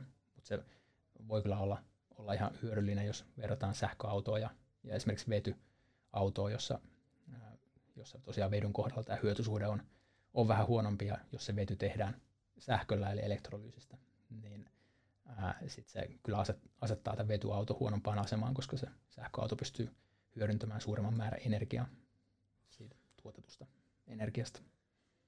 No mutta nyt me päästäänkin tästä liikenteen energian kulutuksesta. Tällähän niin kuin pensasta sähköön ja, ja loppujen lopuksi kuulemma vetyyn. Mennään tota vety joka on ilmeisesti se tulevaisuuden energiamuoto, joka vähän niin kuin ratkaisee kaikki ongelmat. Jos minä olen oikein ymmärtänyt meidän foorumilta, niin näin se on. Juuri näin. Tota, haluatko ensin avata, että, että mikä niin kuin on vetytalouden peruskäsitteet, ja jos nyt sitten kaikkien välttämättä ole käynyt lukemassa vielä näitä meidän ketjuja? Joo, eli, eli jos lähdetään sieltä tuotannosta, niin vetyä voi tuottaa esimerkiksi elektrolyysillä, josta josta sitten jos, jos se käytetty ää, sähkö siinä elektrolyysissä, elektrolyysi tarvitsee sekä sähköä että vettä, niin jos se sähkö on tuotettu uusiutuvilla, niin sitten puhutaan niin sanotusti vihreästä vedystä. Elektrolyysihän sinänsä ei ole kovin, kovin niin kuin, korkeaa teknologiaa. Elektrolyysi tietääkseni prosessina on tunnettu jo pari sataa vuotta. Ja nämä laitteet ei myöskään ole ehkä ihan valtavan monimutkaisia. Tietysti niitä voi kehittää ja on kehitetty paljon, mutta sinänsä tämä, tämä ei ole mitenkään uusi prosessi. Käytännössä siinä, siinä pilkotaan sähköenergia avulla vettä osatekijöihinsä, eli, eli happeen ja, ja vety. Ja tosiaan siinä ei, ei synny päästöjä, ellei se sähköenergia ole sitten tuotettu ää, likaisesti Joo, tämä vihreä vety, eli täysin CO2-vapaa, niin on, on nimenomaan tätä. Tämä on, tota, jos mennään vähän taaksepäin, niin, niin kuin, pakko kysyä omalla tavallaan, että mikä tässä teknologiassa on nyt uutta, koska tämä on tosiaan käsittääkseni 1800-luvulla on jo, on jo vetyä jossain määrin ollut ja 60-70-luvulla oli ilmeisesti jonkunnäköinen buumi Joo. energiakriisin yhteydessä. No, nyt on aika kuuma buumi ainakin niin kuin sijoituskeneen sisällä. Niin kyllä. Tota, mikä on muuttunut? No kyllä se suurin syy on, on nämä ilmastotavoitteet ja oikeastaan se, että, että nyt on aika tarkasti alettu, alettu siivilöimään ja, ja katsomaan niitä oikeasti niitä päästövähennyskeinoja, jolla päästä sinne käytännössä nollapäästöihin. Eli vaikka nyt voi ajatella, että osa päästöistä kompensoidaan silloin 2050 ja niin päin pois, niin ei varmaan kukaan ajattele, että me voidaan niin kuin kovin suuressa mittakaavassa metsittää Saharaa ja, ja kasva, niin kuin metsittää monia muita alueita, vaan kyllä se suurimman osan päästöistä joudutaan, joudutaan ihan niin kuin vähentämään täällä, täällä Euroopassa. Ja sit sähkön tuotannossa se on, se on niin kuin, ää, verraten melko selvää, että, että niin kuin suljetaan hiiliä ja ää, suljetaan ennen pitkään myös, myös maakaasu ja siirrytään uusiutuviin ja, ja moniin muihin näihin päästöttömiin ratkaisuihin. Mutta teollisuudessa niin on, on monia asioita, mitä voi sähköistää, jolla tästä päästöstä päästään jotakuinkin eroon. Mutta sitten on myös paljon käyttökohteita, mitä ei voi sähköistää. Ja äh, esimerkiksi teräksen tuotannossa äh, on, on niinku prosesseja, joissa äh, varsinkin primääriteräksen tuotannossa on, on asioita, joita, jos tarvitaan, tarvitaan niinku korkeita lämpötiloja, tarvitaan tätä pelkistysmetodia, joka ei onnistu sähköllä. Ja sitten voi katsoa myös niinku raskasta liikennettä, jossa, jossa esimerkiksi ää, Volvo ja monet muut autonvalmistajat niin on, on ilmoittanut, että, että näissä kuorma-autojen ää, kohdalla varsinkin pitkän etäisyyksien ää, matkoille, niin käytännössä tarvitaan vetyä, että se, se sähköakku sinänsä on liian painava, painava että se sit alkaa haittaamaan tätä, tätä ää, operointia. Ja, ja tavallaan, että, että miten, se, miten se sitten toteutetaan, niin tietysti mitään valmiita suunnitelmia ei ole, mutta aika selvä se suunta on, että, että tällaista vedyn kaltaista polttoainetta tarvitaan. Ja sitten tietysti kolmas sektori, missä, missä tarvii myös päästä päästöistä eroon, mutta ei ole ihan hirveästi vielä tällaista toteutunut, niin on kiinteistöjen lämmitys, joka on tosiaan Euroopassa suurin piirtein puolet suoraan maakaasun käyttöön ja sitten jonkin verran hiiltä ja, hiiltä ja muita, muita polttoaineita käytössä vielä. Ja se on myös tällainen, vedyllä on niin joitain todella hyviä ominaisuuksia tähän liittyen. Eli esimerkiksi Britanniassa nämä kaasujakeluverkot on, on käytännössä jo vetykelpoisia, eli, eli nämä putket on tällaista muovia, muoviseosta, jotka kestää vetyä ihan niin kuin sellaisenaan. Ja tällaisia vetyboilereita, eli kuumaveden ää, laitteita on jo, on, jo, on jo olemassa. Ne on hyvin pitkälti samanlaisia kuin nykyiset kaasuboilerit ja vety on tavallaan sielläkin yksi, yksi hyvä käyttökohde. Toki se ei varmaankaan korvaa maakaasua niin yhden suhde yhteen, koska on myös muita esimerkiksi kaukolämpöä ja tämmöisiä vaihtoehtoja, mutta, mutta tämä on niin yksi. Ja sitten viimeisimpänä tämä sähköjärjestelmä itse todennäköisesti tarvii, tarvii muutakin kuin ää, aurinkoa ja tuulta.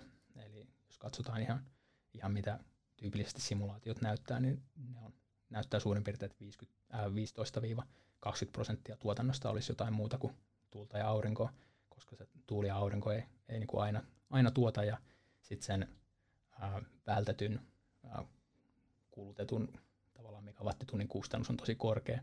Että esimerkiksi Euroopassa, niin jos katsotaan, että kuinka kallista se on ää, menettää yksi megawattitunti tuotantoa, niin se on niin kuin monta kymmentä tuhatta euroa. Eli sitten tätä, tätä niin kuin toimitusvarmuutta pitää reflektoida tai verrata niin kuin tällaisiin kustannuksiin. Ja tällaisilla kustannuksilla kyllä vety on aika kilpailukykyistä. Eli sit jos, jos mietitään, että, että kuinka kallis on joku sähkökatkos tai kuinka kallis on niin kuin tällaiset jatkuvat sähkökatkokset, niin ne kustannukset on aivan valtavia. Eli, eli ää, myöskin tähän tuuli- ja aurinkovoiman tasapainottamiseen todennäköisesti tarvitaan jotain polttoainetta ja, ja vety on näistä, näistä niin kuin isossa mittakaavassa aika kilpailukykyinen. Mm. No vetyllä on tietenkin niin kuin erinomaisia ominaisuuksia. Siis tosiaan tämä päästöttömyys, ilmeisesti kohtalaisen niin kuin helppo prosessi, millä sitä tuotetaan, joskin ei välttämättä niin kauhean edullinen. Joo. Lisäksi siirrettävä Joo. edullisestikin käsittääkseni. Joo, ja tosiaan siinä voi hyödyntää tätä aika isoa pääomakantaa, joka Euroopassa on jo, eli tämä maakaasuverkko. Verkko, ja tässä on myös hyvä muistaa se realiteetti, missä Euroopassa ollaan, eli, eli se uusien sähkölinjojen rakentaminen, niin se on osoittautunut kuitenkin aika hitaaksi ja aika vaivalloiseksi tällä isossa mittakaavassa. Tietysti koko ajan tapahtuu, mutta, mutta se tarve on kuitenkin valtavasti isompi. Ja energian siirtäminen sinänsä, jonka tarve on koko ajan isompi, niin se on monikymmenkertaisesti edullisempaa siirtää kaasuna putkessa verrattuna ää, sähkölinjaan. Putki sopii niin kuin pienempään tilaa, se ei tarvitse niin, niin iso, iso käytävää, ja lisäksi putkin, putken saa tietysti pois näkyvistä, eli se, on, se tietysti hillitsee näitä, näitä niin kuin maisemahuolia, mitä sähkölinjojen rakentamiseen liittyy. No miten sitten energiasisältö ja, ja hyötysuhteet noin yleisesti, niin onko tämä siinäkin mielessä tehokas?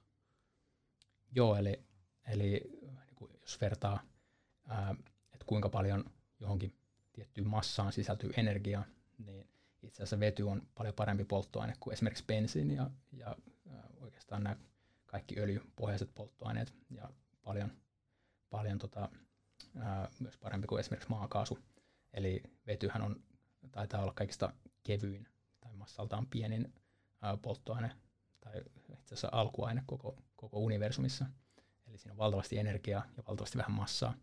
Ja se tietysti osittain selittää tätä, tätä että minkä takia se on yksi aika houkutteleva polttoaine tällaiseen niin kuin, ää, raskaaseen liikenteeseen ja myös itse asiassa lento, lentokoneisiin niin kuin oikein pitkällä aikavälillä.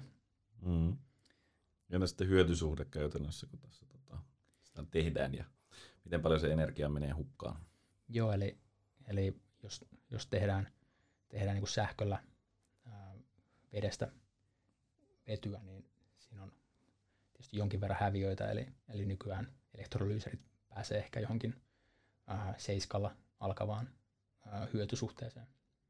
Tietysti se, se kasvaa, kasvaa niin teknologian kehittyessä jonkin verran, ja sit sitä voi, voi tällä niin saittikohtaisesti, eli Eli jos, jos on vaikka hukkalämmölle tarvetta siinä elektrolyyserin lähistöllä, niin ää, jos sä pystyt hyödyntämään sen lämmön, mitä siinä prosessissa syntyy, niin sit se itse asiassa nostaa sitä hyötysuhdetta myös. Eli voidaan päästä johonkin 80, ää, ehkä 85 ää, tällä tavalla.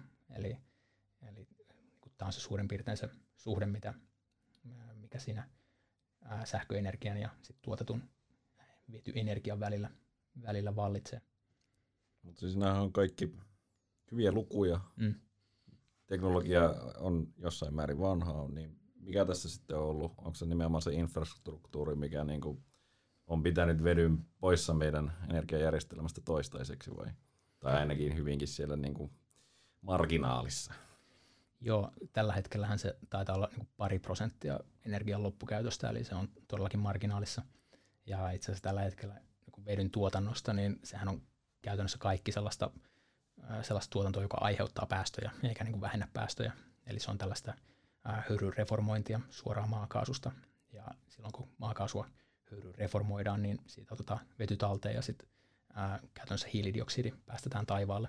Eli se ei ole niin se paras mahdollinen. ratkaisu ei, Se ei ole niin sitä uutta vetytaloutta oikein. Ää, eli oikeastaan se, mikä on sitten pitänyt tämän niin sanotun puhtaan vedyn vielä, vielä oikeastaan niin kuin näkymättömissä, on se, että elektrolyysillä tuotetun vedyn kustannukset on, on vielä aika, aika korkeat. Eli, eli jos, jos nyt ajatellaan sellaista tilannetta, että, että yritettäisiin vaikka elektrolyysillä korvata olemassa olevaa vedyn tuotantoa, eli puhutaan tällaista harmaasta vedystä, eli, eli just tätä päästöjä aiheuttavaa, niin tämän harmaa vedyn tuotantokustannus tällä niin muuttuvin kustannuksin on, on suurin piirtein 70 senttiä per kilo. Ja elektrolyysivedyn tuotannon kustannus, jos joutuu investoimaan ihan uuteen, niin on, on niin luokkaa neljä, neljä ja puoli euroa per kilo. Eli tässä on aika pitkä matka ja todennäköisesti näin iso ero ei, ei kurota umpeen edes päästöoikeudella. Et se, se päästöoikeuden pitäisi todennäköisesti nousta niin kuin monen sataan, ehkä 400 euroon suurin piirtein. Et se ei ole kauhean realistista ja sen takia tässä on aika paljon tulossa nyt politiikkaa tukemaan tätä vedyn tuotantoa, varsinkin elektrolyysi vedyn tuotantoa, eli, eli EU julkaisi tällaisen vetystrategian tässä kesällä, ja siellä on kyllä aika, aika kunnianhimoiset nämä tavoitteet, eli, eli tarkoitus on 2030 mennessä nostaa tämä elektrolyysikapasiteetti suurin piirtein 40 gigawattia, ja tämä 40 gigawattia voi verrata ehkä nykytilanteeseen, jossa meillä taitaa olla ehkä 0,1 gigawattia Euroopassa elektrolyysereitä. Eli, eli tota, kasvukäyrä on aika iso ja tietysti kun sit ehkä energiayhtiön näkökulmasta mielenkiintoisempi kysymys on, että millä tavoilla tätä tuetaan sitten, että, mitkä on ne mekanismit. Niin ää, tietysti ää, tämmöisiä, ää, kun vetyä ei voi siirtää niin kuin olemassa olevassa kaasuverkossa kovin paljon, ehkä 10 prosenttia, niin enemmän ehkä kyse ja tulee olemaan tällaista niin kuin yksittäisistä projekteista, eli ää, tuetaan vaikka sitä, että, että jonkun teollisuuslaitoksen vieressä tuotetaan vetyä ja sitten se siirretään niin suoraan sinne, sinne teollisuuteen ja käytetään suoraan siinä. Ja, ja tällä tavalla niin kuin pikkuhiljaa saadaan, saadaan tietysti kustannuksia alas elektrolyysereiltä ja, ja sit enemmän niin kuin käyttöä tälle, tälle vedylle ja sitten sitä pikkuhiljaa niin kuin laajennetaan. Eli, eli kyse ei ole niin kuin samasta asiasta kuin vaikka voi sanoa tuulivoiman ja aurinkovoiman tukemisessa, eli on olemassa jo joku järjestelmä, sähköjärjestelmä ja sit tuetaan niin kuin lisää tuotantoa siihen ja, ja näin, joka aiheuttaa jonkin verran ehkä markkinahäiriöitä, mutta tässä on kyse enemmän tällaista, niin kuin, varsinkin tässä alkuvaiheessa ihan tällaista projektityyppisestä rahoituksesta ja, ja tuista. Ja esimerkiksi Saksassa, ja Saksa on tyypillisesti muuten se maa, jota kannattaa seurata, ää, kun miettii, että miltä esimerkiksi nämä tukimekanismit näyttää tulevaisuudessa ja, ja ylipäätään niin energiapolitiikka, niin kannattaa katsoa, mitä Saksa puhuu jonain vuonna, niin suurin piirtein vuoden päästä, niin EU-ssa puhutaan ihan samoin. Ää, niin Saksassa on, on puhuttu tällaisesta, ää, tällaisesta ää, tavallaan preemiosta, eli ää, projektit kilpailee sillä, että, että kuka pystyy vähentämään päästöjä halvimmilla kustannuksilla vetyä käyttäen. Ja ää, tällä tavalla niitä kutsutaan CCFD, eli Carbon ää, Contract for Difference. Ja, ja sitten tavallaan se tuki kohdistuu siihen, ää, siihen niinku projektin ää, CO2-hintaan ja päästöoikeuden hinnan välille. Eli tavallaan lukitaan joku CO2-hinta hinta sille projektille ja, ja sitten käytännössä nämä projektin toteuttajat saa sen hinnan, hintaeron itselleen, joka siinä päästöoikeuden ja tämän projektin hinnan välillä on. Ja sitten tällä tavalla saadaan niin tätä liikkeelle. Okei, no tämä menee jo hieman byrokraattiseksi tämä kuvio. Ehkä helpompi kuulija ymmärtää, jos palataan siihen erilaisiin vetyihin, palataan näihin tähän jaotteluun, eli, eli väreihin, niin mitä tässä on taustalla ja mitkä painotukset on tällä hetkellä ja mitkä on todennäköisesti niitä, joita tässä vetystrategiassa loppujen lopuksi tuetaan? Joo, eli näissä strategioissa, mukaan lukien EU-strategia ja, ja esimerkiksi Saksan vetystrategia, niin se fokus tuilla on, on siellä vihreän vedyn tuotannossa, eli käytännössä sillä, että, että rakennetaan lisää uusiutuvaa sähkön tuotantoa ja sitten näitä elektrolyysereitä, jotka käyttää, käyttää sähköä niistä Siis aina se vaatii sen uuden kapasiteetin. No tästä on vähän, vähän niin kuin epäselvyyttä vielä, että, että miten, nämä, miten se niin kuin määritellään tarkalleen, että, että mitä sähköä mikäkin elektrolyyseri käyttää. Ja tässä on tavallaan myös takana se, että, että miten tämä, miten tämä oikeasti tämä vety talous saadaan niin kuin liikkeelle. Eli me tiedetään esimerkiksi, että, että tuulivoima ja aurinkovoima tuottaa niin kuin 20, 30, ehkä 40 prosentin ää, ke- tuolla, ää, käyttöasteella sähköä, mutta jos elektrolyyseri käyttää vain näin vähän, eli käytännössä ää, käyttöaste on sama, niin se on itse asiassa vielä kalliimpaa se elektrolyyserillä tuotettu vety. Mm. Eli kyse on sitten siitä, että ää, sulkeeko sellainen ää, tai saako sellainen elektrolyyseri samat tuet tai onko se minkään tukien piirissä, jossa, joka ää, käyttää sitten 100 prosenttia ajasta, eli, eli käytännössä ää, käyttöaste on korkeampi ja tekee niin kuin näin siitä itsestään niin kuin kannattavamman. Eli, eli sitten se, ää, tässä on niin kuin vielä, vielä aika paljon vääntöä, vääntöä tuolla, tuolla poliittisissa ja virkamiespiireissä, että mikä se, mikä se mekanismi on, mutta toisaalta taas, ää, jos, jos se tukimekanismi ää, lähtee niin kuin enemmän tänne kysynnän puolelle ja, ja tällaiseen niin kuin projektimalliseen rahoitukseen, niin kuin esimerkiksi tässä Saksan strategiassa on aika, aika suuri painotus, niin sitten se kyse ei ole, ei ole ehkä niinkään siitä, että, että katsotaan, että, että millä, millä käyttöasteella joku elektrolyyseri käy, vaan fokus on enemmän siinä, että, että millä kustannuksilla ne päästöt vähenee. Mm. Ja, ja tämä on tavallaan se, se niin kuin, kokonaistaloudellisesti tietysti ylivoimaisesti järkevin tapa katsoa tätä asiaa. Ja mä luulen, että tässä kuitenkin tämä keskustelu on menossa juuri tähän suuntaan. Eli, eli katsotaan, että, että mitkä ne oikeasti on ne ä, kyvyt saada tämä vetytalous niihin, niihin niin tavoitteisiin kiinni ja kuinka paljon tämä kaikki maksaa. Okei. Okay. Eli käytännössä tosiaan sanotaan aiemmin, että Saksan tietä yleensä Euroopassa seurataan, niin tämä on siinä mielessä lupaava. Tämä, jaottelu, me mainittiin harmaa vety, siis käytännössä valmistettu fossiilisista polttoaineista reformoimalla. Ää, sitten sininen vety, sama kuin harmaa, mutta siinä on sitten käytetty hiilen talteenottoa ja varastointia, eli, Joo. eli sitten ei ole enää sitä ylimääräistä päästöä ainakaan. Joo, just näin. Ää, sitten on pinkki kautta vaaleanpunainen minun muistiinpanoissa valmistettu ydinvoimalla. Tämä on tietenkin aika mielenkiintoinen. Ja, ja tota, Joo.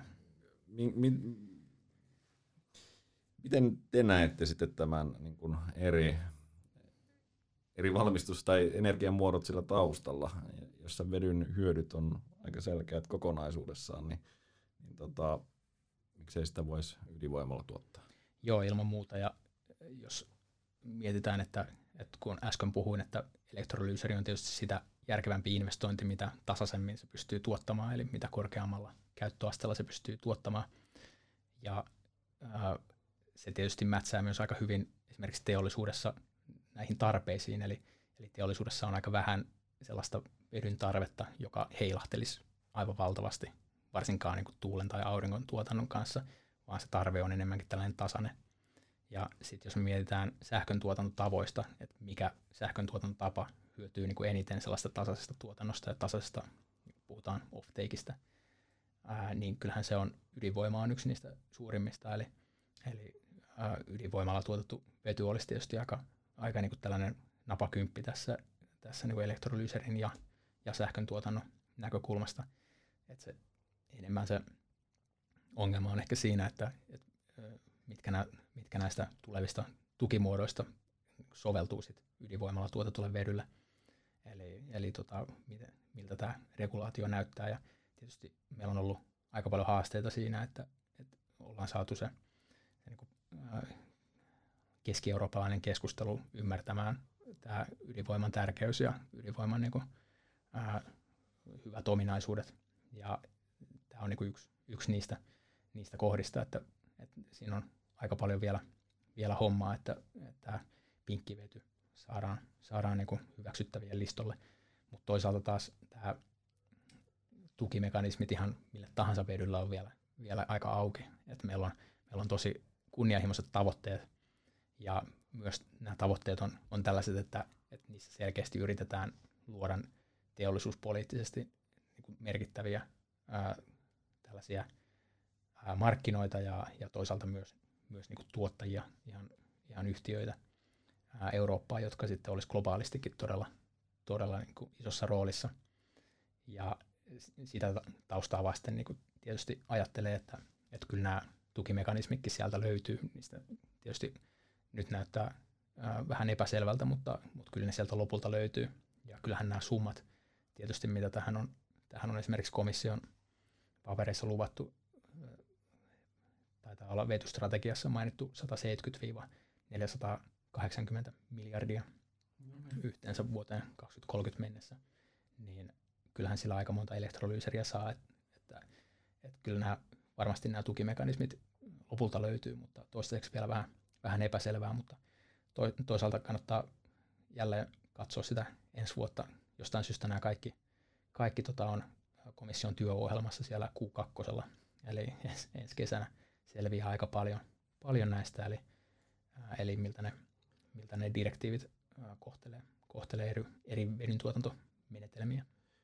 No sitä ennen saat mulle vähän selittää tätä, koska silloin kun mä ensimmäisen kerran kuulin vedystä, tästä nyt varmaan muutamia vuosia, niin tota, se, sen ajatus oli enemmänkin se, että se tasoittaa tosiaan sitä markkinaheiluntaa. Eli, eli siinä vaiheessa, kun tulee vaikka markkinahäiriö ja sähkö on äärimmäisen halpaa tai se on jopa negatiivista, niin silloin laitetaan elektrolyysi käyntiin ja se ohjataan Joo. käytännössä sinne ja sitten se tasapainottaa sitä kokonaan ja toimisi vähän niin kuin varastona. Joo. Niin nyt tämä vaikuttaa vähän huonolta siihen, jos sen pitäisi olla jatkuvaa ja tasasta.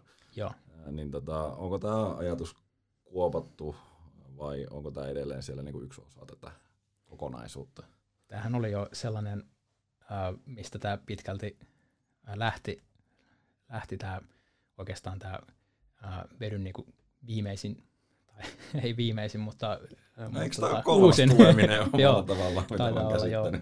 Ja e, tavallaan se, että, että sitten kun huomattiin, että tulee näitä negatiivisia hintoja ja sitten ajateltiin, että no vitsi, tässä on tällainen niin kuin oikein täysosuma teknologia, joka sit tasoittaa nämä ja, ja kaikki on jälleen hyvin. Mutta siinä on oikeastaan se, se mielenkiintoinen ongelma, että, että voitko sä ajatella, että joku elektrolyysi tai, tai muu kehittyy vain ajatuksella, että, että esimerkiksi tuulivoimatuottajat tuottaa negatiivisilla hinnoilla.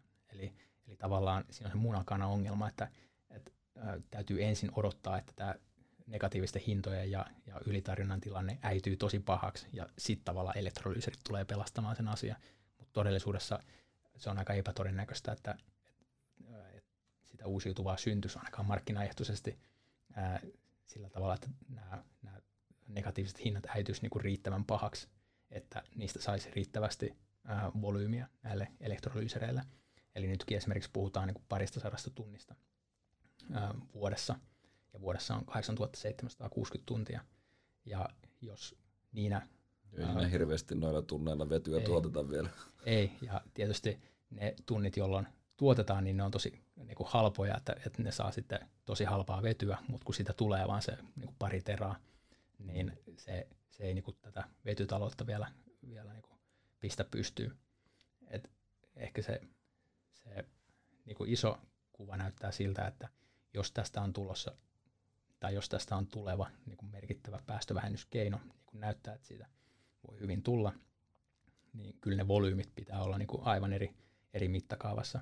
Eli ää, me ei, voi, niin kuin, me ei voida niin kuin ajatella, että tämä syntyy sähköjärjestelmän niin kuin sivuoireena tai, tai niin kuin helpottamaan sähköjärjestelmän olemassaoloa, vaan tämän täytyy oikeasti ää, syntyä sitä varten, että ää, korvataan, korvataan näitä päästöjä aiheuttavia menetelmiä tuolla, tuolla niin kuin muualla ää, energiasektorilla.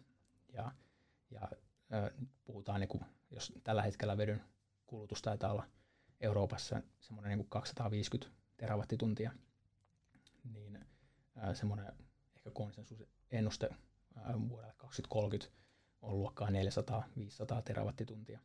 Ja ää, tämä ei välttämättä niin kuin, tuplaantuminen on tietysti aika paljon, mutta oikeastaan se on, se on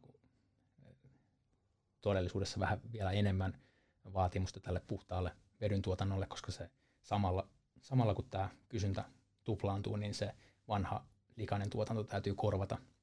Mm. itse asiassa se, se ää, puhtaan vedyn tuotanto ää, kasvaa, kasvaa vielä enemmän. Niin siis tällä hetkellä se oli pääosin tätä harmaata? Joo, käytännössä kaikki. Joo. Kaikki on tätä, tätä harmaata vetyä. Ja sitten jos mennään niin 2050 asti ja tällaiseen niin täysin ää, lähes täysin päästöttömään energiajärjestelmää, niin puhutaan niin kuin 2000-4000 terawattitunnista. Eli silloin puhutaan jo sellaisista luvuista, että se on samaa luokkaa kuin kaasun kulutus tällä hetkellä. Eli, eli se on niin se iso, iso kuva ja myös näissä itse asiassa komission ää, julkaisemissa vaikutusarvioissa niin puhutaan tai näytetään semmoista 500 gigawatin elektrolyyserikapasiteettia siellä 2050. Ja tosiaan tällä hetkellä se kapasiteetti on, on niin kuin luokkaa 0,1 gigawattia. Eli kyllä tämä, tämä tota, ää, kasvukäyrät on aika, aika, aika tota jyrkkiä, mutta tämä just niin kuin alleviivaa sitä, että jos tästä on tulossa joku, joku niin oikeasti iso juttu, niin ne volyymien pitää olla tosi isoja, että se, se niin kuin lyö läpi. Ja se sit kulkee käsi kädessä sen kanssa, että pitää syntyä tällainen vetyjärjestelmä, eli käytännössä samantyyppinen kuin kaasujärjestelmä on tällä hetkellä. Eli on olemassa sellainen likvidimarkkina, missä tuottajat myy ja, ja tietysti ostajat tai kuluttajat ostaa. Ja sitten siinä on välissä esimerkiksi varastointia, joka on aivan, aivan tota välttämätöntä, jos, jos miettii, että, että vetyä tuotettaisiin vaikka 50 prosenttia elektrolyysillä, niin tietysti se sähköjärjestelmän kyky tuottaa sitä vetyä riippuu aika paljon siitä, että, että kuinka paljon aurinko paistaa ja tuuli puhaltaa, niin se tuotantoprofiili on tosi heittelevä. Ja sitten taas kulutusprofiili niin on, on aivan taatusti vähemmän heittelevä. Eli se tarvii siihen väliin sen varastokapasiteetin. Eli osittain tuolla on sitä samaa dynamiikkaa, osittain tämä ratkaisee sähkön varastointiongelmaa. Kyllä.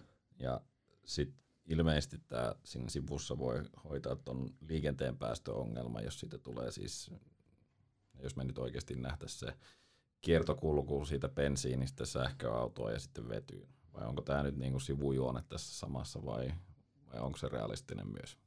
No liikenteessä ehkä, äh, ehkä se enemmän jakautuu näihin, näihin niin kuin eri liikenteen segmentteihin, että, että henkilöautoissa se, se liike sinne äh, sähköautoihin on aika, aika selvä ja henkilöautoissa se äh, sähköakun massa ei, ei ihan hirveästi haittaa, koska ne etäisyydet on kuitenkin sen verran lyhyitä ja sitten jokainen voi ladata kotona ja, tai melkein, melkein kaikki, se vedyn ää, etulyöntiasema on enemmän tämä raskaassa liikenteessä, eli, eli sellaisessa liikenteessä, jossa tällä massalla on oikeasti aika iso merkitys. Eli, eli tällaiset isot sähköakut todennäköisesti painaisi ainakin autovalmistajien ää, mukaan niin paljon, että, että se on kannattavampaa sit, ää, tavallaan varastoida se energia vetytankissa ja sitten käyttää polttokennoja ää, muuttamaan se vedyssä oleva kemiallinen energia sähköenergiaksi ja sitten tavallaan sillä sähköllä tietysti ää, pyörittää pyöriä ja saada, saada kuorma-auto eteenpäin. Eli ää, liikenteessä se on, se on tällainen kaksijakoinen, mutta se on niinku se iso kuva, että, että sellaisissa kohteissa, missä tällainen suora sähköistäminen ei todennäköisesti toimi tai ei ole kilpailukykyistä tai järkevää, niin sellaisiin kohteisiin tämä vety, vety osuu, osuu kaikista helpoiten. Okei. Okay. Tota, missä vaiheessa sitten tämä auto jostain syystä nyt rupesi mua kiinnostamaan, vaikka sen toisi rekka, niin tota, onko se teknologia valmis niin kuin noin periaatteessa? Joo, ja näitähän on näitä polttokenno firmoja myös aika, aika paljon, eli Eli, Mä oon kuullut niistä huhuja.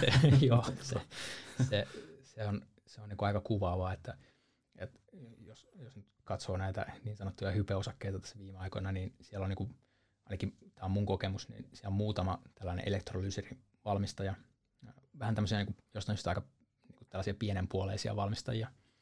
Ja sitten varsinkin Jenkeissä niin nämä polttokennot on ollut, ollut niin kuin se, niiden valmist, valmistajat niin on ollut tosi kovassa vedossa. Ja se, miten mä tulkitsen sen tätä, niin on, on nimenomaan tämä, tämä niin lupaus täällä raskaassa liikenteessä.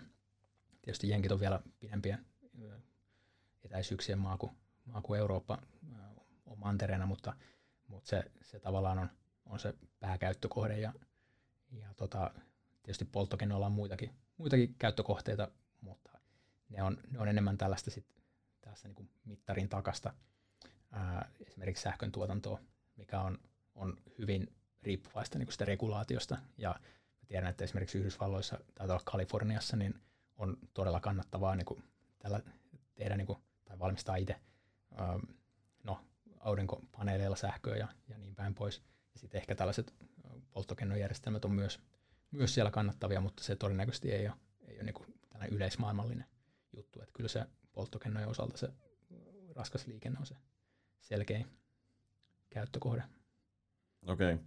Tota, no mikä tässä nyt sitten tällä hetkellä on se suurin este, mikä pitäisi saada ratkaistua, että tämä vetytalous voisi nyt oikeasti niin tuolta marginaalista voimakkaasti eteenpäin? Onko se siis teknologinen kehitys, kun teknologia käsittääkseni kuitenkin on? Onko se regulaatio, se hintataso pitäisi saada jotenkin järkeväksi vai tarvitaanko Joo. tukieuroja vai?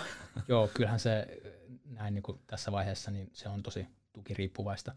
Eli nythän on esimerkiksi tämä ää, päästökaupan kyljessä on tällainen innovaatiorahasto, johon on rahastoitu ää, päästökaupasta tulleita tuloja. Siellä taitaa olla noin 10 miljardia, jos en ihan väärin muista. Siihen oli nyt aivan hiljattain hakukierros ja sit siitä julkaistaan tietääkseni tämän vuoden loppuun mennessä tuloksia ja siellä tulee olemaan aika iso määrä ää, vetyprojekteja mukana. Ja sitten näitä muita kansallisia tukimekanismeja ja, ja myös näitä muita EU-mekanismeja odotellaan vielä, että kyllä se on aika tukiriippuvaista tässä vaiheessa. Ja sitten ehkä jos menee vielä näihin teknologioihin, niin tämä elektrolyysärissä ei ole ihan hirveästi tällaisia niin kuin, suuria kynnyskysymyksiä, että kyse on enemmän siitä, siitä niin kuin massatuotannon alkamisesta. Eli tällä hetkellä tällaiset isot elektrolyysärivalmistajat, niin niillä ei ole esimerkiksi juurikaan tällaisia täysin automatisoituja tehtaita tai, tai tämmöisiä tuotantolinjoja, koska ne volyymit on ollut niin pieniä. Mutta tietysti kun volyymit ää, oletettavasti nousee, niin sitten ne, ne kustannukset pääsee, pääsee laskemaan aika, aika rajusti. Ja tietysti tällaiset historialliset niin kuin oppimiskäyrät ää, tarkoittaa ää, ainakin aurinkovoiman kohdalla taisi olla noin 13 prosenttia näissä pääomakustannuksissa laskua jokaista kapasiteetin tuplaantumista kohden. Eli kyllä se laskee sit, varsinkin tässä alkuvaiheessa todennäköisesti aika nopeasti. Ää, ja, ja se on niin elektrolyysäri ää, osalta tilanne. Sitten on tämä sininen vety, jossa on tosiaan tämä höyryreformointi ää, yhdistettynä ää, hiilidioksidin talteenottoon, niin tässäkin on vähän se tukikysymys, että, että saadaanko esimerkiksi ää, hiilidioksidin talteenotolle ja, ja, ja varastoinnille riittävästi, riittävästi tukieuroja. Et Norjassa on tietysti aika, aika paljon momentumia tämän takana ja siellä on tämä iso, iso projekti, projekti jo aika pitkällä, jossa tosiaan kapasiteetti tulee olemaan lopulta semmoinen 5 miljoonaa tonnia vuodessa, joka on kuitenkin niin kuin ihan merkittävä, merkittävä. Siinä on jo useampi teollisuuslaitos pystyy, pystyy niin kuin nollaamaan päästönsä sen myötä, mutta tietysti se ää, sit, niin kuin isossa mittakaavassa vaatii, että muutkin maat lähtee tähän ja EU-ssa noin laajemmin, CCS ei ole ihan hirveästi niin kuin poliittisessa suosiossa. Monissa maissa se on jopa niin kuin jossain määrin laitonta. Ja oikeastaan Hollanti ja Britannia on, on niin kuin sellaiset, joissa on pidetty tätä, tätä niin kuin vaihtoehtojen, muiden vaihtoehtojen kanssa mukana. Eli, eli näissä maissa siihen, siihen todennäköisesti voidaan, voidaan panostaa ja, ja se on niin kuin edelleen, jos palataan tähän niin kuin vaatimukseen, että sen täytyy olla, tämän täytyy olla niin kuin ison volyymin bisnestä, ison volyymin järjestelmä, niin kyllä se CCS ja tämä sininen vety vaaditaan mukaan. Että nämä, nämä niin kuin vaatimukset sähkön, sähköllä tuotetulle vedylle, tai oikeastaan se vaatimus sille sähkölle on niin valtava, että sitä ei todennäköisesti ää, saada riittävästi, että, että tällä tosiaan päästään siihen lähelle sitä nettonollaa tällä vedyllä. Okei. Okay. Ja yleensäkin tämä vety tuntuu olevan silleen go big or go home, koska Joo. jos se infra rakennetaan ja kaikki se siihen ympärillä, niin se täytyy Kyllä. mennä niin kuin isosti. Okei, okay, äh, no jos vety tulee, en tiedä nyt mikä on semmoinen realistinen aikalinja, milloin tämä voisi olla niin kuin merkittävä. Onko se 10 vuotta, 5 vuotta vai 15 vuotta? Niin siinä riippuu vähän, että, että ajatteleeko sitä niin, että että minä vuonna esimerkiksi uusi vihreä vety on kilpailukykyistä olemassa oleva harmaan vedyn kanssa. Se, se, tällä hetkellä se, se vaatisi ehkä niin kuin useamman sadan euron päästöoikeutta, lähemmäs itse asiassa varmaan tuhatta euroa. Eli se ei ole, se ei ole kovin, kovin todennäköistä, että sitä välttämättä ikinä, ikinä nähdään.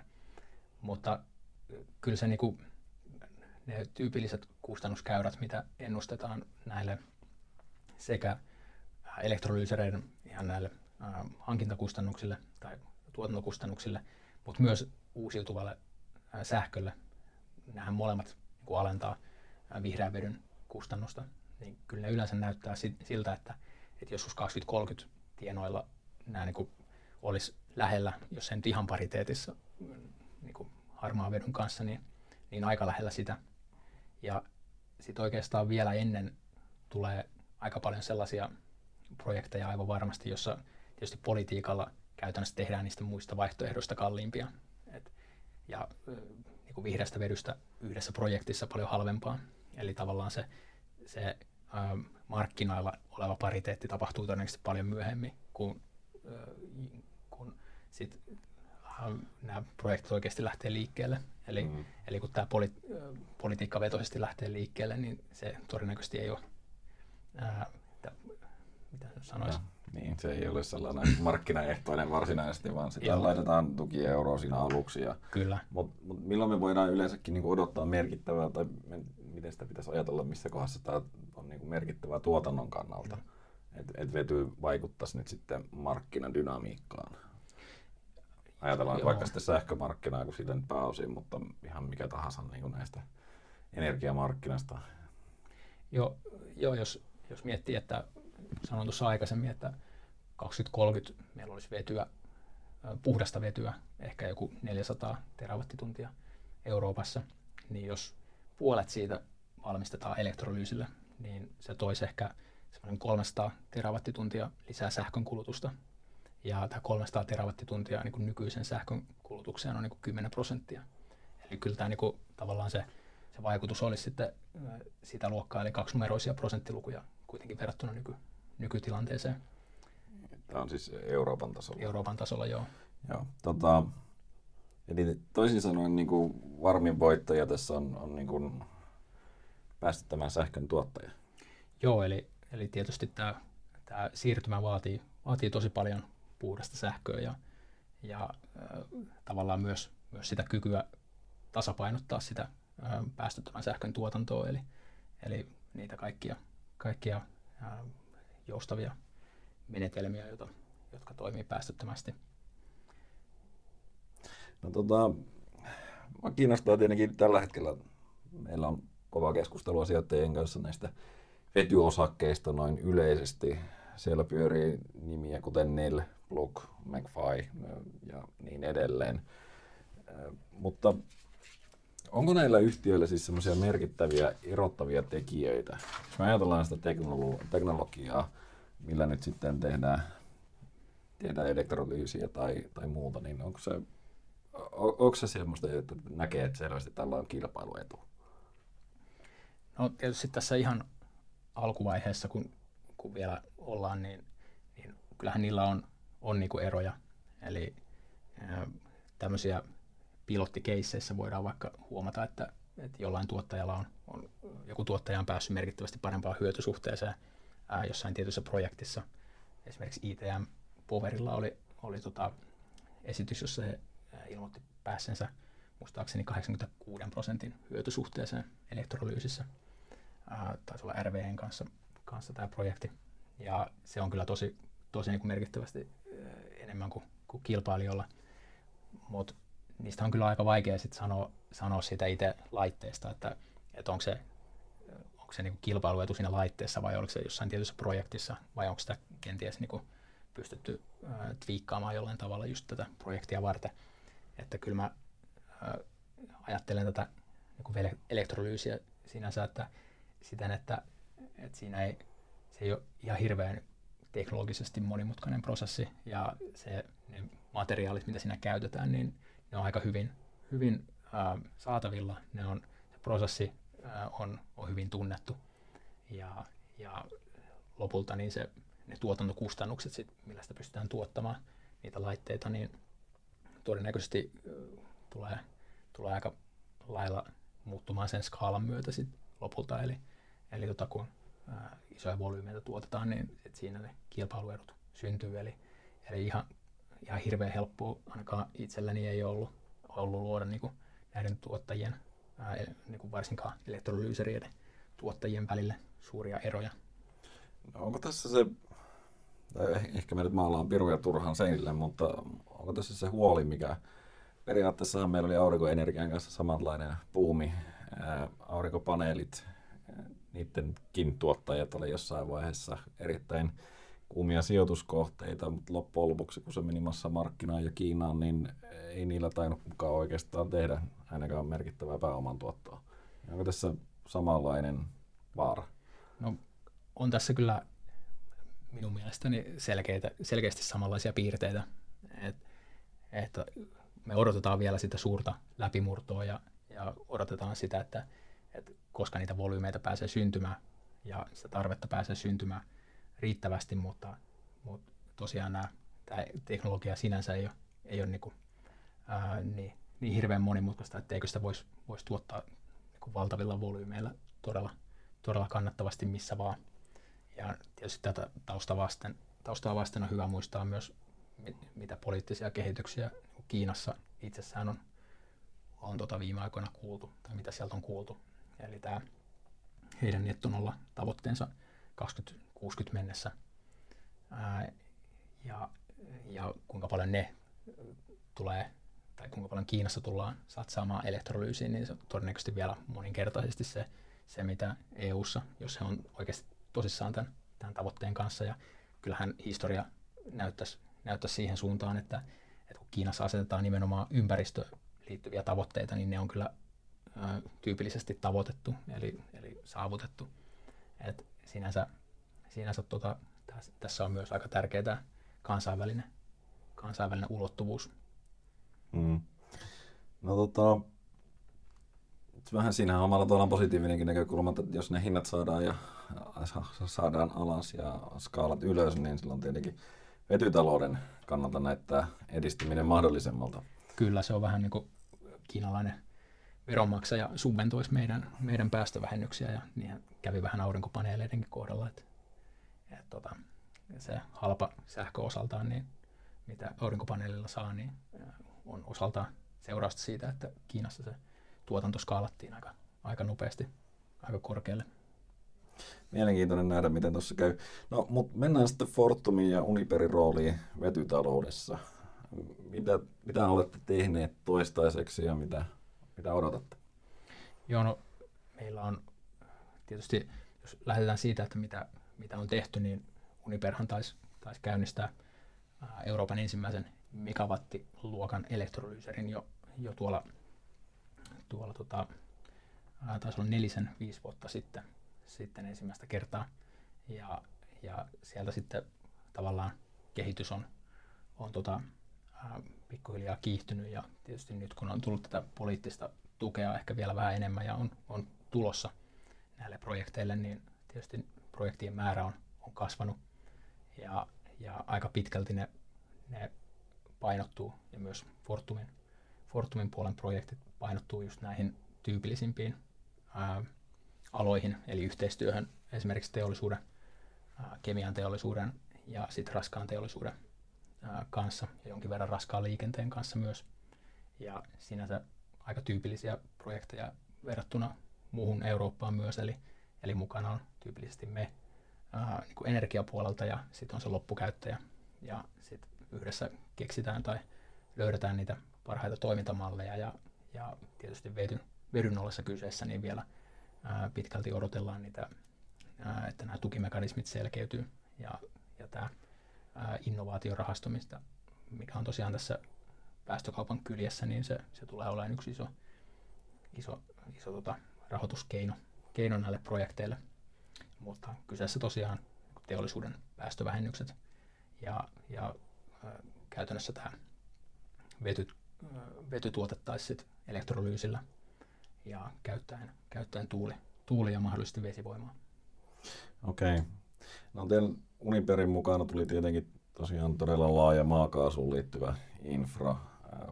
Miten paljon se käytännössä vaatisi investointeja, että sitä voisi käyttää sitten tuosta, voisi käyttää vedyn kanssa? No joo, se, se Uniperin kaasuinfrahan on, on äh, ehkä se suurin komponentti siellä on tämä, tämä kaasuvarastot, eli sitä on noin 80, tai 85 terawattituntia tarkalleen. Ja äh, vedyn osalta siitä, äh, siitä tota aika iso osa, äh, osa tota kelpaisi ihan, ihan suoraan vedylle. Eli tosiaan maakaasua varastoidaan tällaisiin erilaisiin geologisiin muodostelmiin ja yksi niistä on tämmöinen suolakivimuodostelma. Ja tämä suolakivimuodostelma on sellainen, johon, joka pystyy ottamaan vetyä melkein sellaisena. Eli se on sellainen, joka ei päästä sitä vetyä käytännössä niin kuin vuotamaan sinne muualle, muualle maaperään. Vetyhän on paljon pienempi molekyyli kuin, kuin maakaasumolekyyli, joten se menee niin kuin pienemmistä reiistä tuppaa karkaamaan. Tuppaa karkaamaan. Ähm, ja siitä tosiaan ähm, aika iso osa todennäköisesti kelpaa, kelpaa vedylle sellaisena ja sitä on, on tota selvitetty. Äh, taitaa olla muuten neljänneksi suurin maakaasun varastoja Euroopassa tämä, tämä Uniper.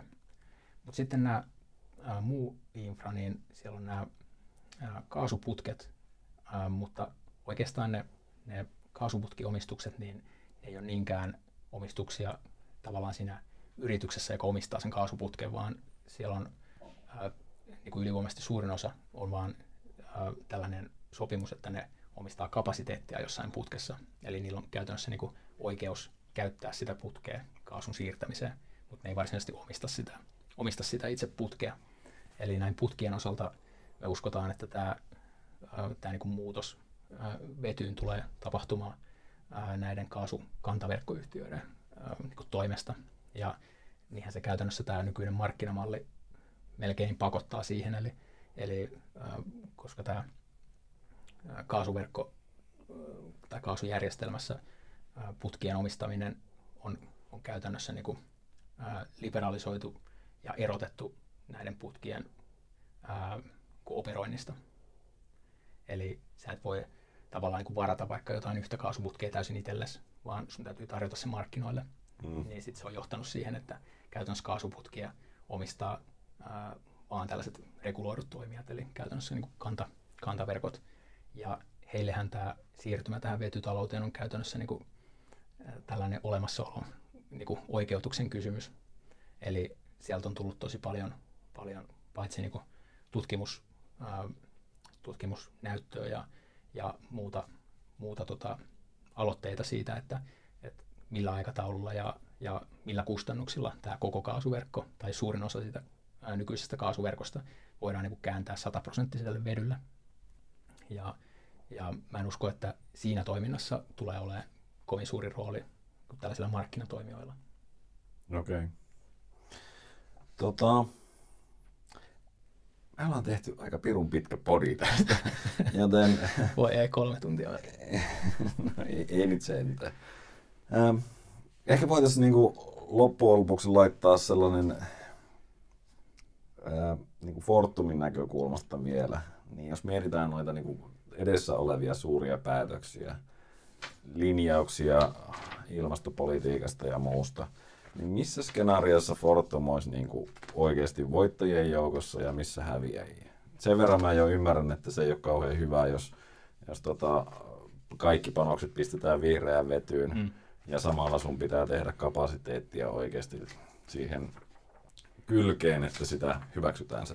Koska se tarkoittaa, että sinne tulisi markkinoille ihan järkyttävä määrä uutta sähkömarkkinaa tai sähkön tuotantokapasiteettia, mikä nyt sitten ei loisi niin kuin varsinaisesti positiivisempaa kysyntäkuvaa ehkä se, jos lähdetään niin kuin huonoimmasta mahdollisesta skenaariosta, niin kyllä se olisi varmaan sellainen, jossa, jossa tämä koko energiamurros ja nämä toimet niin kuin jää sähkösektorille käytännössä. Eli että, että vety jää sellaiseksi niin kuin pieneksi puuhasteluksi ja, ja tällaiseksi niin kuin projekteiksi siellä täällä. Ja myös sellaisiksi projekteiksi, että, että koska jos, jos ne tosiaan nämä tukimekanismit suunniteltaisiin niin, että, että siellä olisi vaatimus siitä, että, että joku elektrolyyserin on pakko sijaita vaikka aivan tuulipuiston vieressä, ja sitten siellä pitää olla niin suora, suora yhteys, eikä yhteyttä kantaverkkoon ollenkaan. ja, tai sitten niin, että, että se elektrolyyserin pitää tuottaa niin kuin täydellisessä korrelaatiossa jonkun tuulipuiston kanssa, niin tietysti tällaiset niin vaikeuttaa sitä tai vähentää sitä, sitä vaatimusta niin kuin muulle sähköjärjestelmälle, eli sitä joustavuusvaadetta, vaadetta, joka, on, ää, joka olisi joustavalle tuotannolle hyvä asia. Mutta se myös vähentäisi aika paljon tätä, tätä niin kuin tulevaisuuden mahdollisuuksia myös täällä, täällä niin kuin vetytalouden muissa osissa. Eli koska se väistämättä sit johtaisi siihen, että, että vetyvolyymit pysyisivät aika alhaisena ja sit todennäköisesti nämä ilmastotavoitteet sitten pikkuhiljaa niin laimenisi ja, ja tavallaan enemmän sit metsitettäisiin Saharaa tai, tai jotain muuta, että oikeasti ne muutokset jäisivät tosi pieneksi täällä, mm. täällä Euroopassa. Ähm, ja tietysti toinen juttu, mikä liittyy ehkä osittain tähän, on, on, on se, että, että miten tämä ydinvoiman kohtelu, kohtelu etenee, että, että jos ydinvoima käytännössä suljetaan kaikesta pois niin kuin tällaisista rahoituskeinoista ja myös tällaisista niin kuin määrittelyistä, että kun määritellään esimerkiksi tällä EUn taksonomialla, taksonomialla että, että mikä on vaikka vihreää rahoitusta, niin jos, jos ydinvoima suljetaan tällaisista pois, ää, niin sitten tavallaan se tietysti kasvattaa niitä pääoman kustannuksia, mikä, mikä liittyy vaikka korvausinvestointeihin ja, ja tällaisiin, niin tällä ei ole niinku, ää, välitöntä vaikutusta, mutta, mutta tavallaan pitkän aikavälin perspektiivillä niin niillä olisi huono, huono vaikutus. Ja, ja näin, mutta tietysti taas jos miettii näitä, näitä niin toista ääripäätä, eli mikä olisi niin todella hyvä, niin kyllähän tämä vedyn niin kuin läpilyönti, niin se, olisi, se on tietysti tällä alalla niin kuin edelläkävijä, joka Uniper on, niin se olisi sille, sille hyvä ja myös tämä järjestelmän nousu niin kuin kohtalaisen haipakkaasti, eli, eli vähän niin kuin kaasujärjestelmä syntyi aikoinaan, eli, eli huomattiin, että tämä on hyvä polttoaine ja, ja sitten kun joku ottaa sen käyttöön, niin sitten niitä putkia alkaa rakentua niin kuin eri, eri teollisuuslaitosten ja, ja muiden käyttäjien välillä. Eli, eli sitten kun tämä järjestelmä kasvaa, niin sitten tavallaan se järjestelmä ruokkii itse itseään ja sitten sinne tarvitaan niitä varastointikykyä ja, ja myyjiä ja ostajia ja, ja muita, muita integraattoreita. Että on ehkä se iso kuva ja sitten sit sähkön tuotannon osalta niin tietysti tämä CO2-vapaan CO2-vapaa tuotanto nyt keskimäärin hyötyy aika paljon päästöoikeudesta, päästöoikeuden käyttämisestä niin kuin pääasiallisena ilmastotoimena ja päästöjen vähentäjänä. Ja niinhän sen pitääkin, eli, eli tietysti siinä vaiheessa, kun päästöoikeus kohottaa sähköhintaa, niin se, se parantaa, parantaa kaikkien päästöttömien sähkön tuotantomuotojen kannattavuutta niin kuin samalla tavalla, eikä suosi niin kuin erikseen uusia vanhojen, vanhojen kustannuksella. Ja, ja tietysti vanhatkin assetit nimenomaan, vaikka ne on jo rakennettu, niin ne tietysti tarvii korjaus ja, ja tällaista huoltoinvestointeja, niin se on aika, aika tärkeää tämä päästöoikeuden kehitys. Sitten jos miettii näitä, näitä niin kuin kaasuassetteja ää, ennen tätä vetytalouden läpilyöntiä ja tällaista, niin kyllähän kaasu, kaasu hyötyy tästä, tästä niin uusiutuvien roolin kasvusta ää, Euroopassa ja myös näistä hiilen sulkemisista. Eli, eli tämä oikeastaan riippumatta siitä, että sulje, sulkeutuuko hiili markkinaehtoisesti, jota se on aika paljon tehnyt, vai suljetaanko niitä sitten, sitten politiikalla, jota on myös aika paljon tehty. Ää, ja, ja näin, niin se, se on niin maakaasun maakaasu hyötyy siitä, ei välttämättä yhden suhde yhteen, niin kuin ne ei tyypillisesti teekään yhden suhde yhteen volyymin puolesta, mutta tavallaan se kaasun arvo, arvo nousee ja kaikkien joustavien tuotantomuotojen arvo nousee. Mm. Okei, tota, nyt mennään viimeiseen kysymykseen. Ää, mitkä on sellaiset seuraavat askelmerkit tässä energiamurroksesta, mitä meidän kuulijoiden kannattaisi seurata?